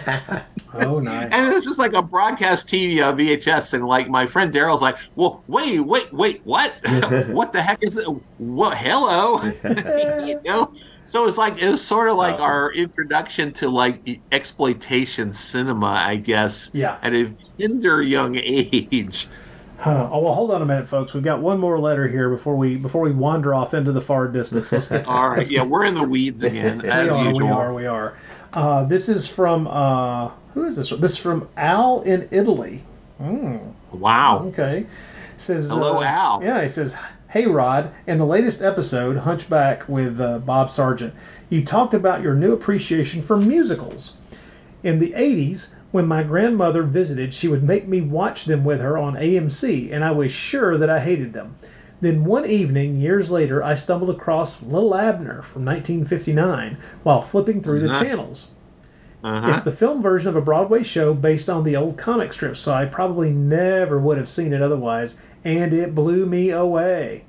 It was a very Wow. yeah, it was a very entertaining story, catchy songs, great dancing, amazing costumes, nudge nudge, and memorable cameos by Julie Newmar and Stella Stevens. Wow. Yeah. There's even Valerie Harper long before Rhoda in a bit part, and she is super cute. She was. Wow. I can't recommend it enough. Al in Italy. P.S. In case you haven't seen it yet and can't find it, you can get it here. And he he posts a, a link to it. Now here's the thing. I have only recently become really, really curious about Li'l Abner, and it has nothing to do with Al's recommendation. It is because uh, just recently uh, Troy participated in uh, recording an episode uh, wrapped around the 1970 film Pufnstuf. Yeah. Oh my gosh. Yes, indeed, where we relived, along with a few friends, uh, including Beth, the uh, childhood trauma for me that was H.R. Pufnstuf. and we talked about the 1970 movie that grew out of that TV series, and of course, the incredible actress who played Witchiepoo on that show. Witchiepoo. Yeah. Oh my God. That's Billie Hayes. She became a major Broadway star because she Wow. she was in the the uh, the Broadway production of Little Abner and also made the leap to the film version as well in '59. Uh, she was in that? Yeah, she uh, oh, and she's I, uh, I'm sold. Yeah. oh yeah yeah yeah. Well, that's just it. I She immediately needs an Oscar for her role in Pufnstuf. She's amazing. she was amazing in that. Pufnstuf. Did Did you guys see the Paul Lynde special? Oh yes. Oh, yeah. had- Oh, it's my had her God. and, and uh, had her and Margaret Hamilton as the. Uh, the Oh, something I And- something I forgot to mention. Uh, And the one when we were recording the podcast. trying to When we were recording the podcast about the movie, Yeah. the reason that uh, one of the reasons, at least, that uh, Billie Hayes as Witchiepoo turned up in the Paul Lynde uh, Halloween special is because she and Paul Lynde worked together in the '50s on stage. Oh, they knew each wow. other way back. wow. Didn't know that. Really? Yeah, there was yeah. a connection Wow. there. Yeah, yeah, yeah. So it, I, I, I don't know what the behind the scenes, you know, negotiations were like, but the two of them had worked on stage together as as far back as the early '50s or even the late '40s. I'm not I'm not completely Wow. positive, but yeah, they were Huh. old they were old friends from the stage. That's cool. And I, I completely forgot to mention that bit when we were recording the Pufnstuf show. So an extra tidbit here, children. Yeah. Thank you. Wait, wait. Is, is the Pufnstuf show in the can? Oh yeah, yeah, yeah. It's Already? it's it's complete. Oh, yeah. Oh, I, I got it. Is that available? I, I got to listen to it. It's not. I've not released it yet. The world has not yet heard us babbling about that film yet. because I I've been following you on that like a stalker, and and I saw the guy who posted something about how they used the Pufnstuf song as like an interrogation device. yes. I was like, wow! Can you imagine being sleep deprived and then like they hit you with that? the thing is, I, the whole the whole score for uh for the Pufnstuf movie, I've been playing on a loop for like two weeks now. I, I'm dating myself, but I saw that show back in the day. I, I used to watch it like like the bana- I like I, I like watch the banana Split. Oh, me too. also. Yeah. But Pufnstuf, it's like all of that stuff. It's like man, back in the day, Saturday morning used to really be for kids. It was amazing, amazing time.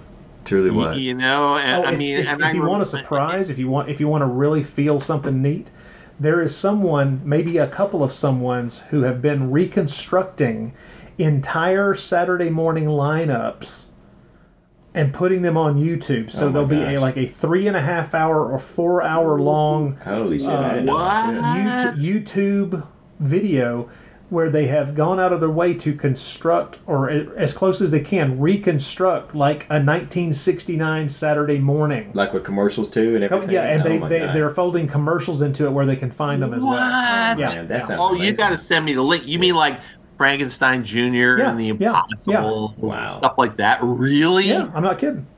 That sounds Holy amazing. the I, I have, I have spotted. Uh, well, the thing is, I- it's like I've got the Herculoid. I, I bought the Herculoids on on on on DVD or Blu-ray, and there's a lot of these. uh, Oh, Frankenstein. oh, oh, I'm a I'm a Herculoids freak Oh, yeah. from Yeah, I love the way back Herculoids. when. But the but the real the real fun for me is uh, Beth and I started poking around. There's like a there was one they they reconstructed a morning. I forget which uh, which network it was for, but it's like one for 1969, and then I spotted one for 1982, one for 1977. Oh my god, I didn't know anything Uh, about these. Yeah, yeah, yeah. The- the- It's just one of those things where you're just sitting there going, "Oh, holy hell!" And it's like I'm afraid to go down that. I'm afraid to go down that wormhole completely because it's like Oh, each one just- of them is, is an entire morning where it's Sure. a minimum of three and a half hours in length. And I would invest that time. You know, it, I, I I have a story to tell you. So, like, you, you guys, you, you, well, from the Facebook group, but and and beyond, you know David Zuzelo, right? yeah, so, of course. known him forever. Great guy. And he and I used to do a lot of gaming together on Xbox. Okay. And we used to play, uh, we used to goof around with a, well, various games, but there was a fairly large group, fair, a, a fair group of us who would play a game called Gears of War. But I would cut myself off at midnight because they would know it's like, all right, gotta go. At Cartoon Network, it's Herculoids time. This, this was this would be during the 2000s, and it's like I would sign. It's like I gotta go, sign off, and I would go watch the Herculoids, and it's like you know, it's like ah, you know, I was raising small children. It's like I'd have to get up at six in the morning to start making them breakfast, and it's like, well, I didn't care. Yeah.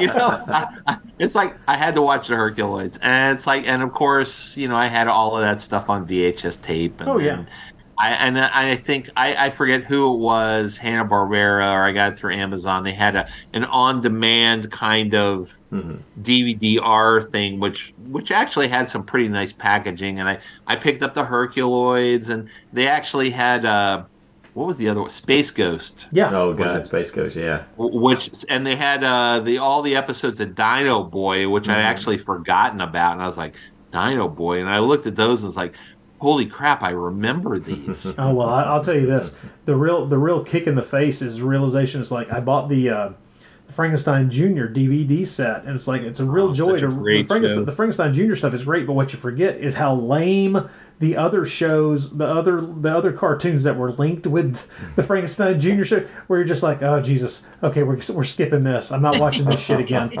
The the, the thing with Oh, like, the, yeah. like Well- Vapor Vapor Man or whatever. It's like, oh God, I'm out of here, man. well, Hanna Barbera was so funny because you know they they had some triumphs and then they had some massive fails. Yes, yes, indeed. You know, and it's like, okay, you know, when we start hitting stuff like Jabberjaw, who sounded like Curly from the Three Stooges, like, They could still pull Yeah, the occasional cool of- thing out, though. Even into the '80s, they could pull out something like Thundarr the Barbarian, which is just amazing. oh, Thundarr was great because you had, uh, was that Jack Kirby? Yeah, he, he did he did the initial character design. Yeah, Yo, man, Thundarr was great. Was that that was '80s, wasn't it? yeah, it? that was early '80s. Oh, Thundarr was so awesome, awesome. Because back in the '80s, when I was like, I had gotten out of high school and was still in college, and we were doing. Uh, I had a huge group of friends. We were doing like uh, those uh, role play games, you Yeah. know, like Dungeons and Dragons, that kind of stuff. And you had uh, science fiction games, and I guess there was one that had come out. I think it was called like Metamorphosis Alpha, and we we latched onto that. remember that. That was a TSR game. Yeah. yeah, yeah, yeah, yeah. Right, exactly. And one of those, yeah, it was like uh, James Ward, who I, I think is still around, and it's like I, I actually, I have never had contact with him, but I always kind of admired his writing. But yeah, it's like Thundarr was something that kind of informed a lot of our games when we were doing that stuff back in the day. It's like kind of early ruined earth kind of stuff in the Yeah, yeah. late 70s probably probably about the same time lucio fulci was getting into doing like uh like post nukers and like ap- apocalyptic Oh, kind those of things. movies. Yeah, those are some fun movies there. Oh yeah and and you could still see stuff like that in the theater which i i actually used to go Oh, We- oh, oh, hold go, on here. like, let me oh, let me let's me reference back to the to the email. Uh, I have over the past few weeks, I've realized that I desperately now want to see Little Abner myself. But the damn thing, I thought I thought it was going to be one of those things where it's like, oh, I'll I'll probably just lay out twenty bucks and get the Blu-ray. The damn thing isn't on Blu-ray. it's not No. I'll bet you could i'll bet you'll find it in turner classics if you wait a couple of months Maybe so, maybe so, but it's one of those things where there's there's some kind of not particularly great looking uh, DVDs of it out there, and I'm just kind of Yeah. like, how can this thing with Yeah. how can it not be? I mean, this huge. is it public domain No, I don't. I don't think it's public domain, but I do think that whatever's think- out there think- is, is kind of striding Yeah, the line because there yeah, was 'cause a you would think somebody would renew the rights on that. And he he mentioned Stella Stevens. Didn't she just pass like a day ago? yeah. I think I just saw something yesterday about Stella Stevens passing away. Yeah, yeah. that's Oh, and Raquel and Welch. Raquel Welch Oh. earlier this oh week. yeah. man, Raquel Welch. Holy guess, yeah. crap! You know, she was the one. Uh, when I first saw One Million Years BC, that was when I realized that I had male hormones. Yeah. I was like, holy crap! Ah, yeah, Yeah, yeah. you know, it was funny because I was at one of the FanX shows and Martine Beswick, who's also in One Million Years BC, Yeah. she was so great. Mm-hmm. She was such a great guest and she was so much fun. And I, I went to one of her panels or interviews and they were talking to her and she's she was talking about One Million Years BC and you know, she was like the bad girl, cave girl, right? Yeah. Uh-huh. which I loved her. Oh, so I always loved her for that kind of stuff. And she's like, "Oh yeah, you know Raquel Welch. She's got like a custom made, you know, fur bikini, and I, I got this little rag."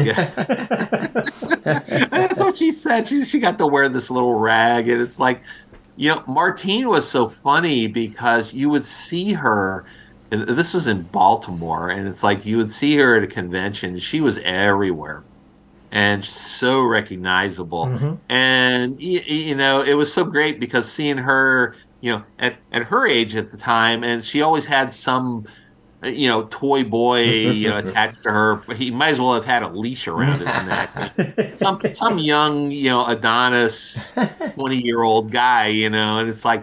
Hey, you know what? What the heck? Let the girl have some fun. Oh, well, of you course. know. It's, well, it's funny that she. But she was she the the FanX guests were so awesome, because, but they were really into the FanX stuff. But Martine was great. They've had Caroline Munro, who was a great guest. Um, you know, she, she I actually had some interaction with her, and we talked about Howl of the Devil, which was fun. She she asked me an awkward question because she said, "What did you think of the rape scene?" Oh yes. And, and I was like, oh, well, uh, uh, well it worked. you know, you know, it was sort of like, yeah, well, as a plot device, you know, it was another one of those things. I don't know if I would rank it up there with uh, the rape scene from uh, Frankenstein Must Be Destroyed that it had to be in the film, but you know, But- it, it, again, it did serve the purpose, unlike Orloff and the Invisible Man that we were talking about earlier in the evening. And he's brought it full circle. We have, back to- Orloff and the There you Invisible go. Man. You can If you've you can with always this count far. on me. Oh my lord, the many loves of Professor Orloff. Yeah. All right, You know- folks. Well, let's, we're going to have to pinch it off there. I hate to put it Yep. that way, uh, but Yep. the uh, we, I just want to say, if, if those of you who, if, if, for listeners who've made it to this point with us, Yes, uh, please let us us. know so we can send you a merit merit badge for. Uh, for yes, you, you can get the Survivor. You, you can get the Survi- Eurotrash Survivor. nearly badge nearly three hours of cinema babble. from us. Well, and I have one last thing to leave you guys. Just like I said, I just want to leave you with this. King of Kong Island with Brad Harris. see, that, see, that has been planned. I believe. Uh, I believe we're gonna. You know, if you ever decide that you want to do a podcast on that, I am your man. Uh, I Hey. think you may have talked us into the You said it. three things that stuck with us: uh, King of Kong Island, uh, Santo series, and uh, Godzilla discussion. So uh, you know, we, we've, we've done. I am so happy. I am so happy I can influence you guys in my small way because you got you're busy guys. Well, we've had we've had several episodes on. We've we've done We've some done Bloody some Pit Godzilla episodes stuff, on yeah. Godzilla. In fact, we did one on uh, Godzilla versus Smog Monster. So uh, you should go back and dig Oh, that one up. Bob. Yeah, yeah. We did a, we did an entire series that was was a brilliant idea from Troy. We did a series that we, we called controversial kaiju. He Hmm. picked he picked out the films, and each film was controversial for different reasons, of course. But uh, that's where uh, that's where Smog Monster came into play. So. Oh, I got to listen to those because it's like there there are some really. Um, I don't want to say they're bad Godzilla movies, but they're ones that are. Um, um, how, how do I say They're it? different. I- they're differently abled. yes. yes, and it's like if you haven't covered them, oh my god, it's like, do I ever enjoy them? Okay, well, folks, we just want to go ahead and say thank you once again to Bob for yes, joining thanks, us. Bob. It's been great as It's always. been a pleasure. I, I always enjoy it. And uh, we'd like to remind everybody that if you want to send in your thoughts on what the hell we were talking about, which, boy, did we cover some territory this time around, the, e- I'll say and then some. the email address is naschycast at gmail.com. We'd love to hear from you. And uh, let's just say, uh, man, we may not get to we may not get an episode out uh, for a couple of months, but when we do, it is a doozy. It's a, yes, it is worth waiting for. So Good uh, lord, yes. so once again, Bob, thank you very much. My pleasure, guys. Always, always a pleasure. Anytime. And my, okay, so we'll say good night to everybody. Goodbye. Uh, my name is Rod Barnett, I'm Troy Guinn. and we will talk to you again soon. Adios, everybody.